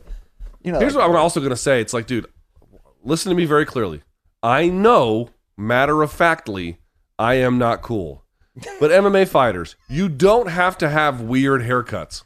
You don't have Oh, to. Haircuts are weird haircuts are cool. What I'm more talking about this Chippendales variety here. All right, Well, Luke, okay, was this that was the first order of business. But the second order of business is you don't have to have weird haircuts. I mean, you can just be, you know, relatively cool. was doing this though bad karma for Nobumitsu Tyson. Here's 30 seconds 36 seconds into round 1 when Johnny's got a case for him, Luke.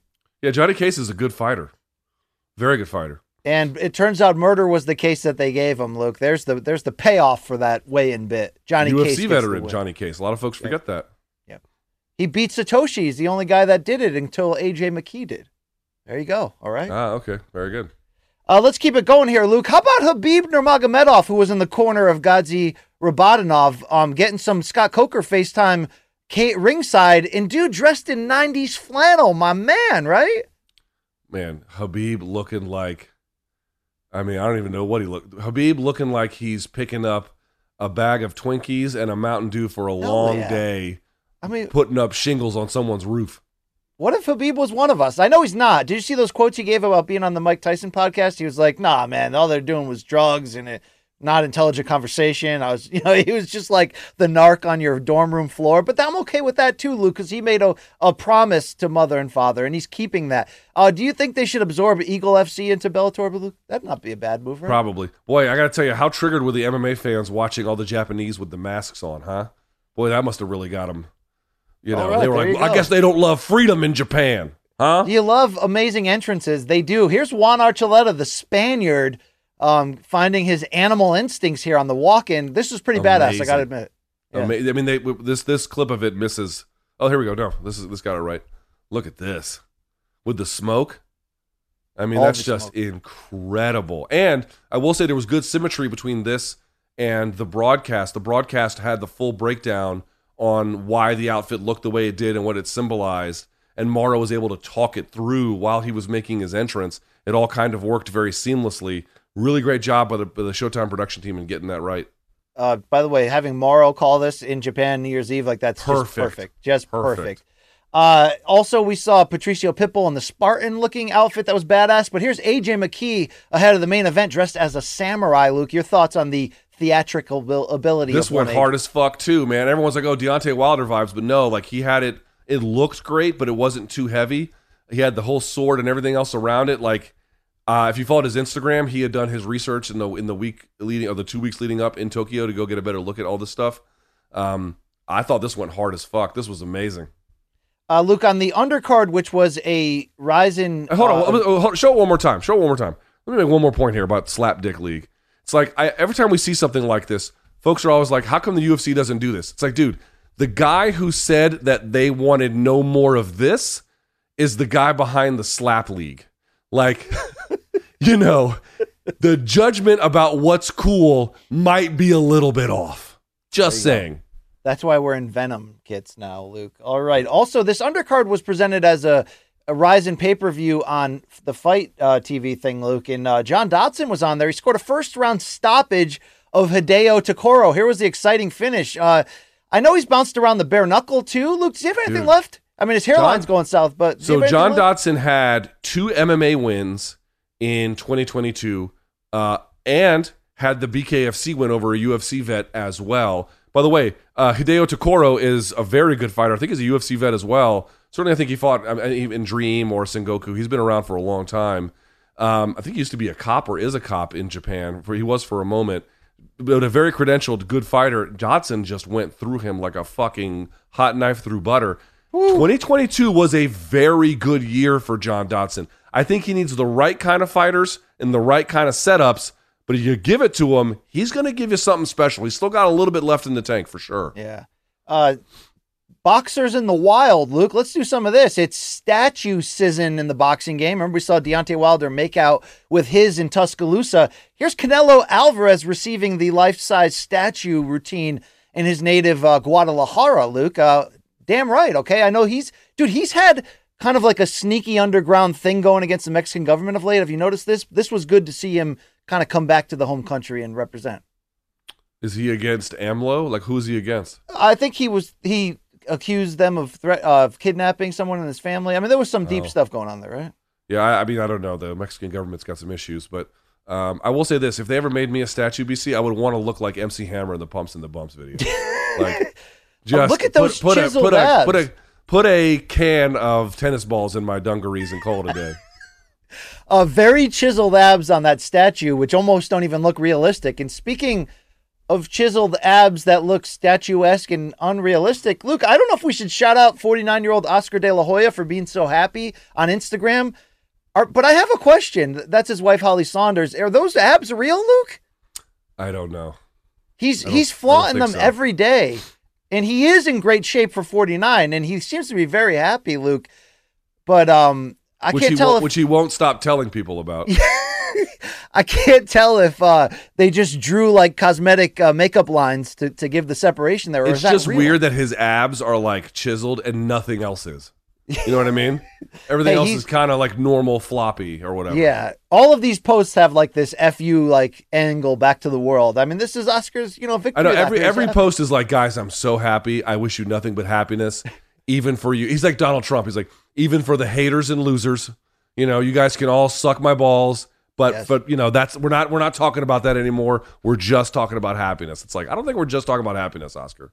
I hope those. I maybe I'll add, maybe we'll have him on and we'll talk about those abs, Luke. I want to get to the bottom of this story. Uh, let's go to Fury, Fury, Fury grappling. Right, Fury grappling. Is that how you pronounce it?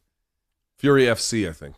Fury FC UFC Fight Pass. Luke on this undercard. How about Chase Hooper putting the calf slicer on Clay Guida? Your thoughts? Yeah, this was sick. He was going for the twister, and then he just inverts him to a different position and goes for the uh goes for the calf slicer. That's nice work. That's real nice, work. Uh, don't forget that uh, that card is brought to you by OnlyFans, Luke. And also on the main event, it took less than a minute, but as we talked about, Gillian Robertson got the best of Rose Namajunas, who was uh, part of the the marriage duo that Pat Barry was Yeah, bro. also grappling on this card. But uh, that was quick, and it was uh, so sho- I mean, is shocking the right word? I don't know. Shocking? Pat Barry was on this card. I believe he was. I saw some advertisements for that. Yeah. Uh, and also, I think they're that. still engaged. Or, or did they get married? Yeah, I don't know. Whatever. Who, you know? You Uh, yeah, well, Gillian Robertson, a really, really, really good grappler. Um, and uh, yeah, dude, this is what happens. Big bank take little bank. Uh, Luke, Marc Raimondi of ESPN was in Japan over the weekend, and he showed up, of course, at the Bellator versus Rizin card, but he also went to this card put on by Inoki Bom-Ba-Ye, collaborating with Ganryujima. I know that sounds like an STD, Luke, but it looks like to be like a pro wrestling MMA hybrid. Yeah, I don't watch know, if- this shit. but this is wild none the same. What, nonetheless? I loved it. I loved it. I So loved everything about it. Like, Marcus I don't know if Aurelio? there's. I, I don't know if there's really a way to do MMA. You can do custom rules, but I don't know if there's a way to do MMA as we understand it with no cage at all. But if you can do some kind of modified version on occasion with wild, zany rules, including ones like this where you can just dive bomb your fucking opponent into the ground off the ca- off the the fighting surface, I'm all in favor of it. So what's so first of all, is this like a, a like a combo like pro wrestling hard hitting thing, or is this actual combat mixed martial? It's actual combat. It's just with customized rules. I know they have the smoke to build like that mode idea, which by the way was like the original idea for UFC one to have like water around it with freaking sharks with freaking laser beams. Luke, I mean, really, there was some crazy ideas thrown around. Can you legally throw somebody to the floor here, or, or is there like mats? I think you can. No, I think you can. I think he did that legally. Yes. All right, that's Burauzinho, whose name is Marcus Aurelio. Do you know him or no? Uh, there's been a lot of Marcus Aurelios, but no, I'm not overly familiar with him. All right, all right. Uh, Luke, Jake Paul staying in shape uh, over the holidays with some. Uh, he put out a cockboxing video. Um, your thoughts on this? Wow, I didn't know Shaq lost his dong somewhere. wow, Missouri or O'Neal? Your your choice, Luke. All right. Yeah. Wow. I mean, what is what the fuck is Jake doing? okay, I don't know if we can keep showing this. Let's move on. All right. Uh, hey, Luke, you know anything grosser than that clip right there is the behavior of NFL fans, right? I hate them. Let's go to the Chiefs game. Let's see this guy. Just look at this. Look at this guy whose car is getting repossessed as we speak. Look at that fine American, Luke, doing the old tie. This this is the kind of asshole who like on a on you know uh, who who barely reads and writes English is letting Uh, everyone know he's never worn a mask anywhere. I guarantee it. It's this kind of guy. Uh, not enough ass crack for me in this. So let's go to the Eagles game. I don't know if you've seen this viral video, but uh, crack kills, Luke. Stay off the pipe. Wow. Wow, look at old Jabba here. He's having a rough day. you mean one draw ball? Yeah, that's uh Jesus, that's- why is he falling like Peter Griffin down a well, flight of I've stairs? got a I've got a better angle showing you what happened. Apparently, this guy with the ass crack was talking some Shiite. Is this the guy that fought at the Wawa? Yep. So that's uh, we'll see the alternate angle here. That's what happened. Oh shit, And that there is assault, brother. Wow. Yep. dude! Why would you? Serious question. Why would you ever go to an NFL game? So that guy in the Packers sweater was talking a lot of junk to the other fans, and one fan had enough, Luke. So he uh, he deposited that ass crack straight down the steps. I mean, that's a worse fall on stadium steps than the one O.J. Simpson made in the wheelchair in the closing sequence of Naked Gun. Remember that? Or didn't he launch him into outer space with that one? yeah, Though? no, yeah, no, into the into the field. But the Ricardo field, yeah. Montalban got launched over the stadium and then got run over by like a parade, and then the the steam roller truck. Yeah, it was great. Hey, by the way, know what I played? Uh, this was New Year, the night, New Year's Eve Eve. My son Isaac and I, uh, he was like, "Can we watch like a cool like action old school movie?" And he loves Nicolas Cage, so I'm like, "I got the one for you." Uh, uh, what the hell? Snake Eyes, dude. We watched that shit. It was awesome. Remember that with uh, Gary Sinise, uh, with with the boxing match and the shooting and uh, Not and really. Carla Gugino. Oh, dude, that one's great. You got to go back and watch that. It's not so. as lame as the Van Damme sudden death one where he plays goalie, which I, I still have affection for. But uh, there you go. Thank you. All right, let's keep it going in the uh, NFL. No, let's go over. Yeah, let's go to NFL fans. This is an oldie but a goodie. Luke, check out Derek Carr turned ninja in the Raiders crowd here. I believe this is from the Oakland days. Oh boy, that's that's not that's not the right way. Oh. Oh God. Charles Woodson all doing the Heisman pose on him. Wow. that- yeah, I mean, why would you go to an NFL game? yeah. I mean, he did N- have it NFL fans, like hardcore team NFL fans, these guys will absolutely stab you in the parking lot. I mean, they're the worst humans on earth. so you're saying if the Running Man, the Ar- old Arnold movie, became a reality and they had like a real Squid Games, we'd be throwing NFL fans in there as contestants, Luke? Is that what you're saying? Yeah, basically. All right. Well, he did have it coming. You don't hit a man with glasses, Luke. Everybody knows that. Hey, let's do some MMA fighters in the wild. Did you see this Twitter post from Frankie Edgar? So, Luke, he was doing work on his house and he replaced the ceiling and he found a bunch of VHS tapes that he uh, tweeted out. Let's look at these titles Sister Snatch. Sloppy Seconds, um, Tattletale. Yes, yes, Luke. Um, Dude, I didn't mean to leave these there. Shit. Yeah. Luke, do, do you think he has a working VCR and did he watch these? Uh, who has a VCR? Jesus. I mean, Dude, I ha- ha- I have one, but it doesn't work, and I have an old VHS tape that I, I really want to play, but I I, I like uh, no, I gotta go. I don't think he one. does. But you know, honestly, whoever the whoever the guy was that left those there, that's a real American hero right there. Let me just tell you. There you go. There you go. Hey, speaking of heroes, how about Arman Tsarukyan, who got the win over uh, Ismagulov, Luke, which unfortunately sent him into retirement. But here's how he ate in celebration, going full on animal style at In and Out. In and Out is very good. Yeah. It's very good. Yeah. It's massively overrated. Massively. Okay, but not on a Five Guys level. What do you mean? Five Guys is is like it hits the spot the first time and then it's just like bloated, gross crack the rest of the time. Um, it it never it, you never feel good again. You know, like you it's the worst. It's heroin. It's been years since I've had Five Guys, so I can't remember. But no, it's the worst. It's the worst. I love In and Out. I love In and Out. It's great. I would. I mean, if someone was like, "Hey, you want to go to In and Out?" I'd be like, "Yeah, dude. Let's." It sounds like a great idea.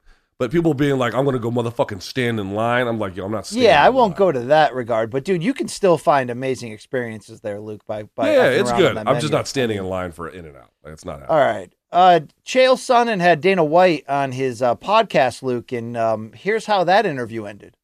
I got to talk to you in a while. I got to tell you a new joke that's going around. All What right, is six to feet tall? What is six feet tall dashing and disappears in an instant? What? Oh, he froze right at the punchline. He froze at the punchline. That's fucking brutal. Uh, Luke, he didn't get the joke, apparently. By the way, Yeah, Chael, he didn't freeze, Dana. He didn't freeze. Uh, Chael did that same thing to me on my podcast once, the old CBS Sports State of Combat. He's done that to everybody. It's it never fails, Luke. It's it always hits the mark, always. All right. Did they say anything interesting? The, the duo. I don't, I don't know. I look. I didn't hear that. I'm here for this bullshit. That's the only thing I cared about it. enough. No, I didn't watch it. I, I, you know, whatever. Uh, great moments in dad fails time, Luke. Let's go to the let's go to the garage here. Let's get on the chopper.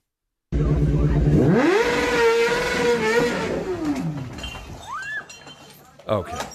Right. Um, Remember, remember when Michael Vick won that game in overtime his rookie year, Luke? When he, uh, when he, or maybe a second year when he like cut through the defense in overtime and the two defenders ran into each other, and it's like the greatest quarterback run in history. It looked like that right there.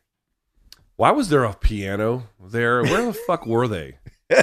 I don't know, but I think so. Look, you know that move in uh, in pro wrestling they do a lot called a kip up, Yes. Where you're on your back, but you can like You just all of a sudden f- f- pump your hips standing. and you can you know elevate to a standing position. Uh, check out this dad giving it a try.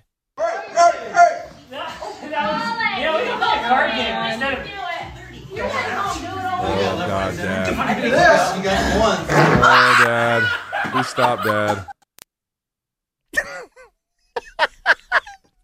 So, Luke, is that a fail or a victory? He he ripped ass right in the middle of it. I don't know if you heard that. I didn't hear it, but it's the perfect ending to this fat man's failures. All right, more dad fails takes us back to the garage, Luke. And oh, there's another motorcycle here. Let's check this out. Okay. Right. I mean,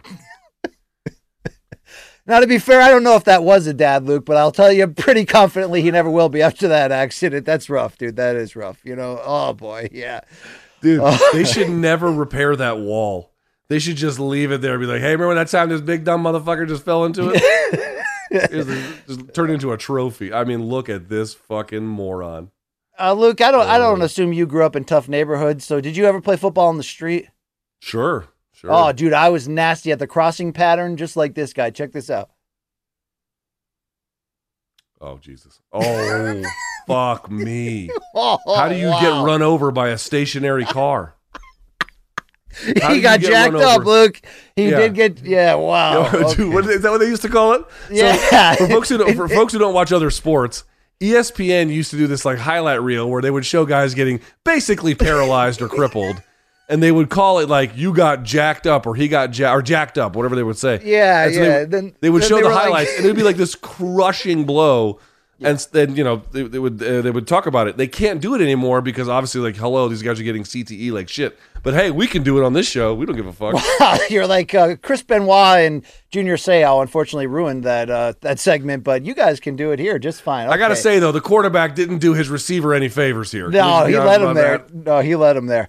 Uh, speaking of dads, Luke, big week for that cowboy dad energy coming out of Donald Cerrone's uh, post UFC retirement uh, camp. Here's first cowboy doing something, Luke, that that maybe you'll one day do at the crossroads to keep that young spirit alive. Oh, Hair he's getting the implants. Old implants. Yeah. Yeah, I Your might. thoughts? I might. Okay, he's got the old LeBron like spray paint job in the front there. You know. No, no, no. They have to like individually like seed them one by one. Uh, Yeah. And he's doing. Yeah. You know what? Let's pay attention to see if it looks good. I might have to invest. All right. Well, he's not just stopping at the at the old uh, hair implants, Luke. He's admitting to going on the sauce, Luke. Cowboy is jacked the hell up, showcasing on uh, social media this week his his admitted steroid induced post fight career body. This is also Luke what you should probably be doing soon, right? Yeah. I think 2023. I said this before. I mean, I'm going to get a blood blood work panel done to see where I'm. There we go. right, I mean, he's ripped. You, you happy for him, Luke? I would Yeah. get jacked no, up. I'm yeah. super. Like, dude. I mean, life is short. Be happy. Do what you want. And uh, Okay. looks like Cowboy does. But is there limits to life being short and doing what you want? Um, here's Cowboy Cerrone. This news brief brought to us by the Thick Boy News Network, uh, Fight Network, about his maybe future thoughts. The Jake Paul phenomenon is kind of crazy. It's got everybody calling him out, and kind of like the big Conor push. You know what I mean? That's why I feel like it's happening with Jake Paul. Everyone's wanting to fight, and I don't see why they wouldn't because that's a big money fight. Um, but you can't take away like everyone's saying those are like rigged fights. I think he's hitting hard. You know what I mean? I really, I really do think those are legitimate shots and strikes, and he's been practicing boxing and and for the show, and he's whipping their asses. So it's, I, I don't think that there's any like uh, mishype. You know, I think there's. There's, he's got something going on there. Would I like to fight him? Fuck, of course. How could I? How could I say no to fucking millions of dollars? So, I would uh, definitely go out there and do it. But I'm not sitting over here saying, Jake, you're a fucking YouTuber, ain't worth the fuck, blah blah blah. blah. My man, you, you're you're making money, make the fucking money, and if you want to throw some money my way, I'm with you. So, Luke, you down in 2023 for uh, Juice Cowboy against Jake? No. No. All right. Well, you're a mean one, Mr. Grinch. And Luke, when we debated in in our mailbag episode the best Christmas movies ever, rightfully we got Holiday in Handcuffs correct, but we were we didn't mention the remake of The Grinch with uh, Jim Carrey being up there. Luke, it is. Yeah, because there. it's not. It's shit. Wow. I think even the original cartoon is is badass and up there, and I think you're wrong The on cartoon, the I, yes, the cartoon I'll look the other way on, but the redone cartoon is really bad, and the Jim Carrey version is like stupid. I mean, Well, we- there's a new viral video sensation of dressing up as the Grinch to scare your kids on Christmas morning. And here's Jarrett Swift Hurd. You remember him, Luke? He's on the comeback trail, by the way, the former unified junior middleweight champion in boxing. And here's him scaring the crap out of his own kids and extended family. Are you here for this, Luke? I mean, I gotta tell you, this looks more like a traumatic home invasion. Well, Luke, keep that same energy for this next one. I, I am not going to send you five different Grinch videos, but here's the most ridiculous one. We're going to play the audio here. Uh, Swift's kids reacted a lot better than this family did. You're a mean one, Mr. Grinch. You really are Oh, a heel. You're as a cactus. You're as charming as an Dude, these kids are like, you're not taking my fucking PlayStation 5 away. You're a bad banana with a greasy black peel.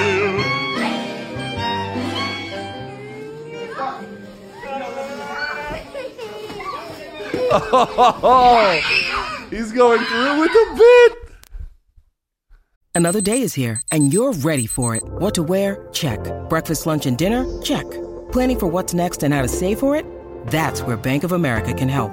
For your financial to-dos, Bank of America has experts ready to help get you closer to your goals. Get started at one of our local financial centers or 24-7 in our mobile banking app. Find a location near you at bankofamerica.com slash talk to us. What would you like the power to do? Mobile banking requires downloading the app and is only available for select devices. Message and data rates may apply. Bank of America and a member FDIC.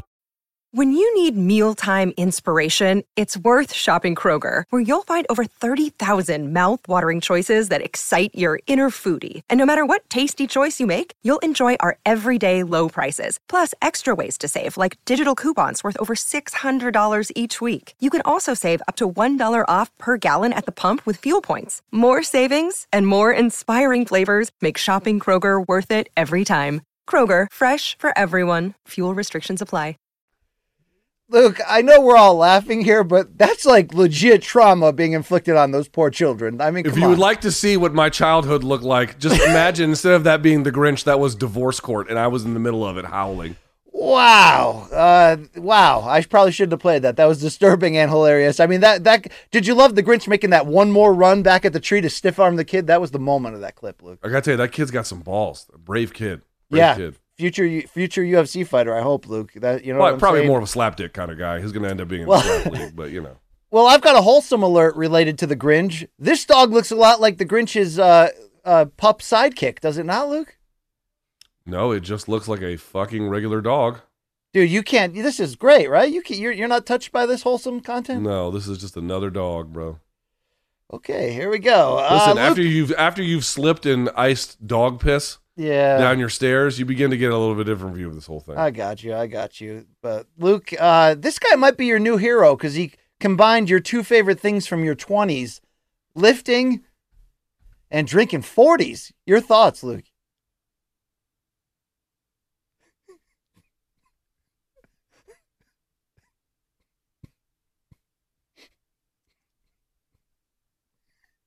Think, dude, I'm not even doing a bit. I'm looking in the background. Hold on, go full screen here. go full screen. Notice in the background, he's got what's called a mochila, which is the bag there hanging on the wall, and it's the Bolivarian colors. My man might be Colombian here, bro. I'm not even doing a bit. I mean, he's a badass. I wouldn't put it past him, Luke. Is that hair real? Fantastic either way. It is if he believes it is. If he believes it. All right, all right. Hey, Luke, kids uh kids say the the stupidest things. Am I right? They they do the darndest things, right? Uh let's go to this wedding video. This is a memory that'll last a lifetime.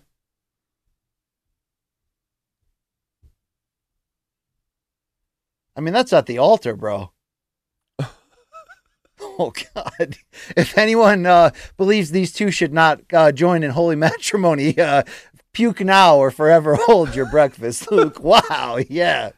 Dude, kids, they don't give a shit about Sarah. Oh, my Lord.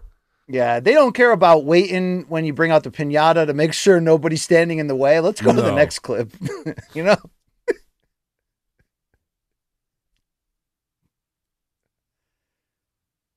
For the gram, baby. Oh, yeah.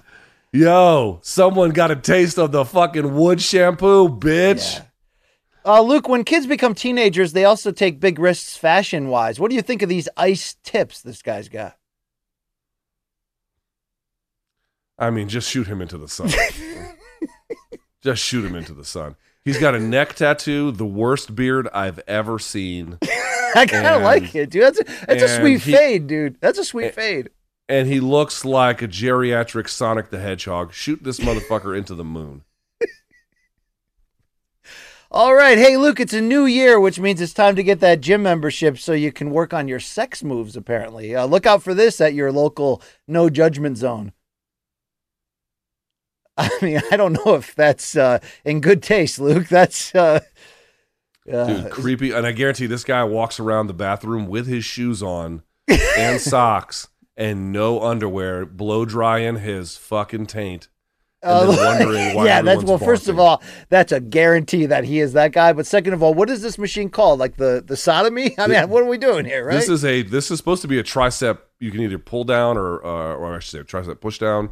You can use it for some kind of pull down. You could use it for like lats in this way. He's just uh he's just stupid. There's really no other way to put this. He's just well. If you can't afford a gym membership, Luke, there's still other ways you can work on that uh that sex prep.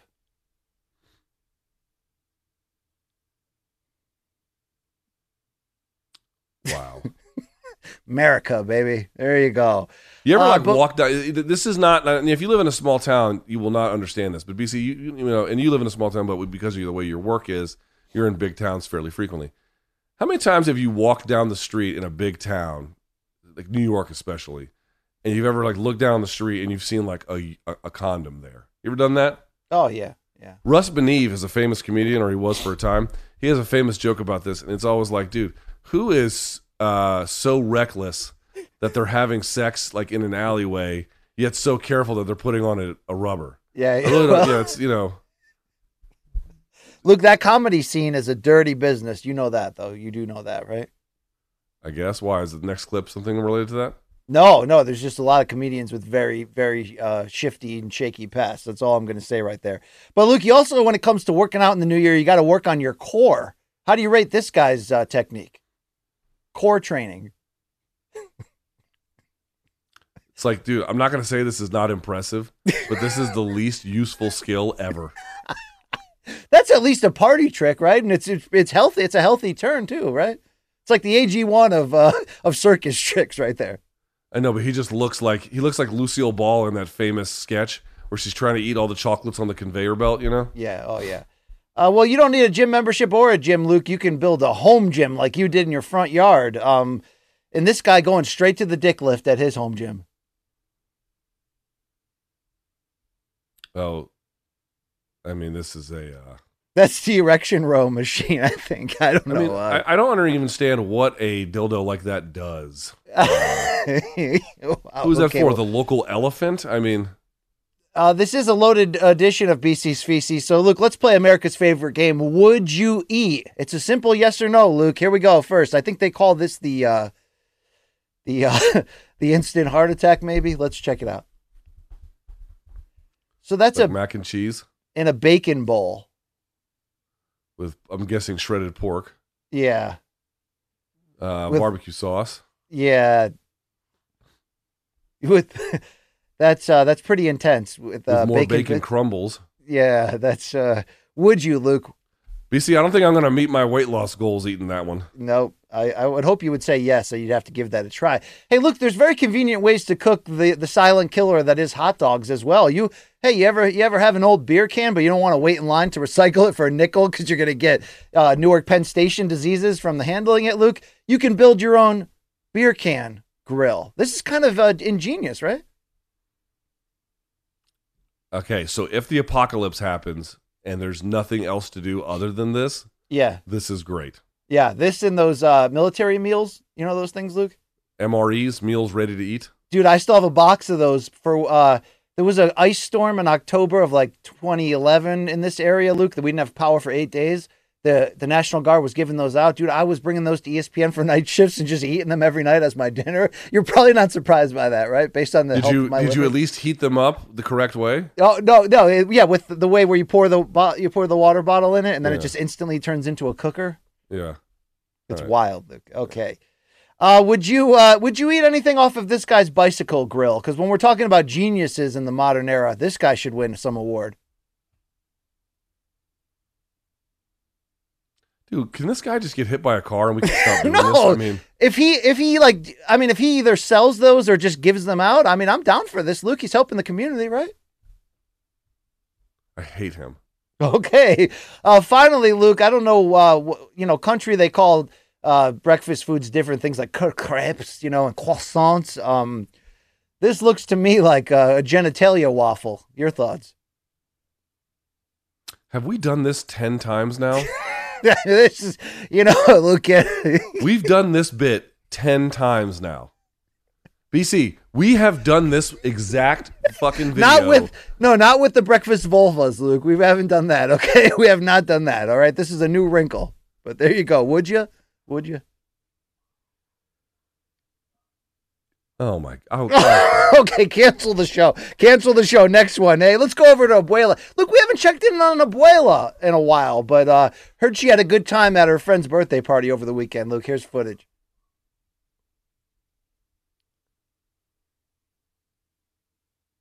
oh wow. Oh wow. Oh yeah. Uh speaking of That's definitely not that's definitely not the abuela in my house, but I will say that um I've certainly seen things like this. Have you ever seen life on a Florida highway, Luke? It's just a different Mad Max uh, beyond uh, beyond Thunderdome type feel. Check out this road rage. Holy fucking shit. Uh, they would walk away with their pride. shit. Yeah, yeah. Dude, I why would you ever live in Florida? I mean, There you go. There you go. DeSantis 2024, Luke, coming your way. Hey, how about we rate that tad? Everybody enjoys that. Luke, Sean Brady went back to the ink station again to get a little piece on the side of his neck. Your thoughts? love it. Super well done. Um shading looks great. It's tradition it's American traditional. Placement is great.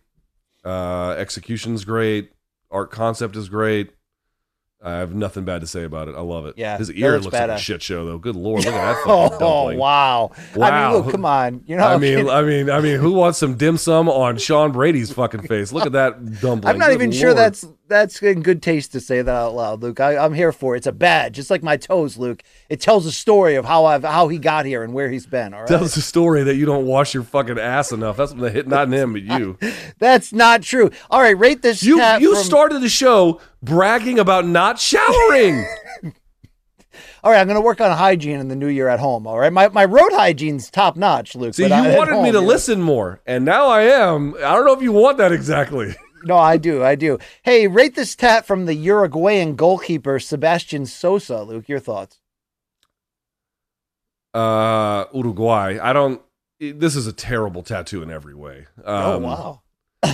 I mean, I don't know what the fuck is up with his hair, and that lion looks like a piece of shit, and it's just an awful tattoo. It's a really, really awful tattoo. Wow, that was that was Mr. Hebos level aggression out of you right there. Look at that. Okay. Hey, celebration of the week time. Speaking of soccer, hey, Luke, Argentina won the World Cup and the whole world cared. Check out this guy's celebration.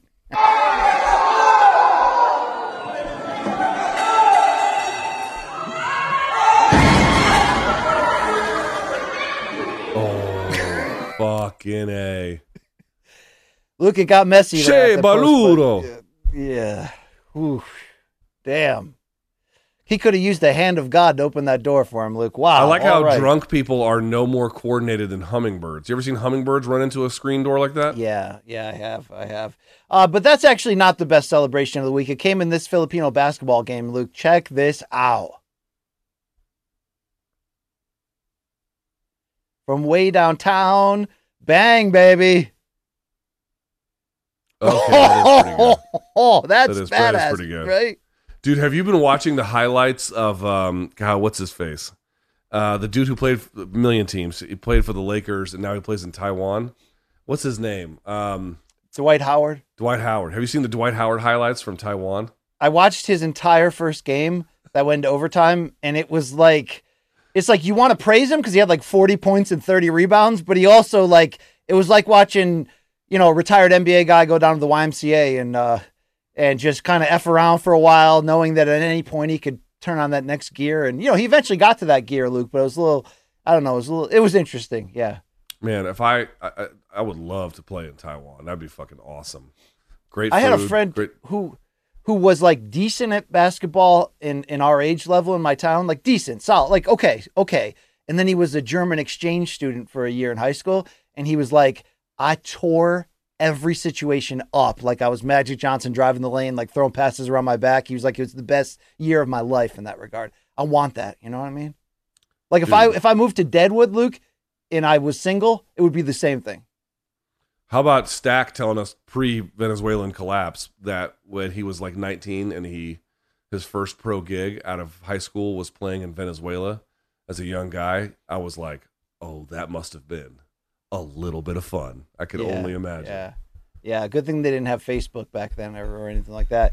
Uh, Luke, we close with this. Sometimes, you know, you could trends in terms of decency and law change. And then, you know, we can all pull up this old video where someone said something and we're like, damn, man, do they really say that? What do you like Cris Collinsworth? You know him, the football analyst. Not especially. You know, he does that like famous thing. And well, you know, he used to be a player and he used to get, you know, attention from ladies because of that. Let's go back to this file photo uh, interview video of him talking about his social life outside the game. being a bachelor and and uh, playing football have a lot of similarities between them. You go out and I t- there's not anything in the world any more competitive than going out and trying to find the girl. Collinsworth is a wide receiver with all the right moves, on and off the field. Like the crafty player he is, you never know when to take him seriously. So, Chris, why do you think those girls really like you? I think probably because of the money, you know, and I'm not going to deny it. I walk around with hundred dollar bills hanging out of my pockets usually, and uh, try and give it my best shot. Because before I ever made any money, it was pretty much uh, big nothingsville. I like girls that aren't too bright because you can trick them a little bit. The punk rockers all love me. That's those are my big girls, and uh, high school girls love me. 14 to 18, I'm a big star with them. As soon as they, you know, as soon as they mature, after about 18 years old, they start figuring out that wait a minute, I know there's better than that out there. Dude, that is uh he, he sounds like an MK viewer. I, mean, I was like, truly, you know- I was like, I can't see too well. Is that is that David Appleton right there? Is that Bill Shakespeare, Luke? I mean, good lord, right? Wow, Yikes.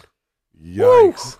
Dude, the 80s were different, man. I'm telling you. they you. were a different time, Luke. They were a much. You know, I love the. He's like, yeah, I just walk around with hundred dollar bills hanging out of my pocket because before I was famous, I had a big nothing when it comes to sex. Yeah, all right, okay, that's great. At least you know what works for you. Yeah, yeah. Uh, All right, is that it? We're done. That's all the shit I got for the week. If if we survive, You have you have somehow managed to drag this show out to two hours despite my protests about it, but here we are. So reminder, folks, we're going to be in London. We're going to be in London February eighth. Come see us. Pod Live. I think it's pod-live.com for tickets, or you can just use the QR code on the screen right here. Put your old phone up there. Come see us in London. Uh, Showtime is the label that pays. Showtime.com. 30 day free trial. If you like it, you can keep it. If not, you can bounce. Or, of course, don't forget uh, $3.99 a month for the first six months. Morningkombat at gmail.com is, of course, going to be the email for Wednesday's fan subs. Friday's dead wrong. Wednesday will be uh, still in this scenario. Friday show will be together because this week we're going to be in Washington, D.C. for the Showtime pay per view Tank Davis fights. Oh, and then morningkombat.store. well, we kind of effed up, Luke, because so many of our fans will already be in the city this week for for the Gen Six reunion. Um, and you know maybe some of them are boxing fans too, and they're there for the pay per view. You know, we could have done a live show. I know we're doing one in London. That's what our efforts are pointing at. But imagine if we did like a live one at like Ford's Theater and we like recreated the moment with uh with Booth and, and Lincoln, Luke, you and I. Yeah, I just shoot you in the fucking face. Wow. Okay. In the face. Yes. There you go. Thank you. in the But, uh, face. Uh, yeah, it's going to be a fun week. Uh, should be uh, a, a, a rewarding week, and I'm ready to get 2023 started on the right foot. There yeah, seriously, Luke, let's step our game up. Let's take it to a whole new level. I think we actually, I mean, first of all, that's the goal. That's what you want. But all this success, which is hard to really frame, like what do all these awards mean and these opportunities outside of, hey, they want us in England, let's go to England. Let's go MK and UK. Let's bring it. Is um, you know, it puts pressure on you to raise, you know, our respective games to the next level. And it's not just us, it's our production team, it's uh the planning people behind the scenes, it's it's it's the whole unit. You know what I'm saying? It's the whole operation, Luke.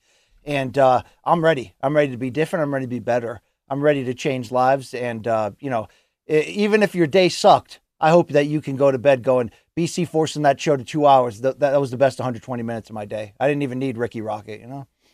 Or uh, uh, it probably wasn't the best 120 minutes, but it was a decent show just the same. All right, we're back on Wednesday. We appreciate you guys tuning in for Malka, CBS Sports, and Showtime, as well as the King of Connecticut, Brian Campbell. I'm Luke Thomas. Talk to you folks on Wednesday, and until next time, may all of your gains be loyal. Our kids have said to us since we moved to Minnesota, we are far more active than we've ever been anywhere else we've ever lived. Moving to Minnesota opened up a lot of doors for us. Just this overall sense of community, of values that, you know, Minnesotans have. It's a real accepting, loving community, especially with two young kids. See what makes Minnesota the star of the North. New residents share why they love calling it home at exploreminnesota.com/live.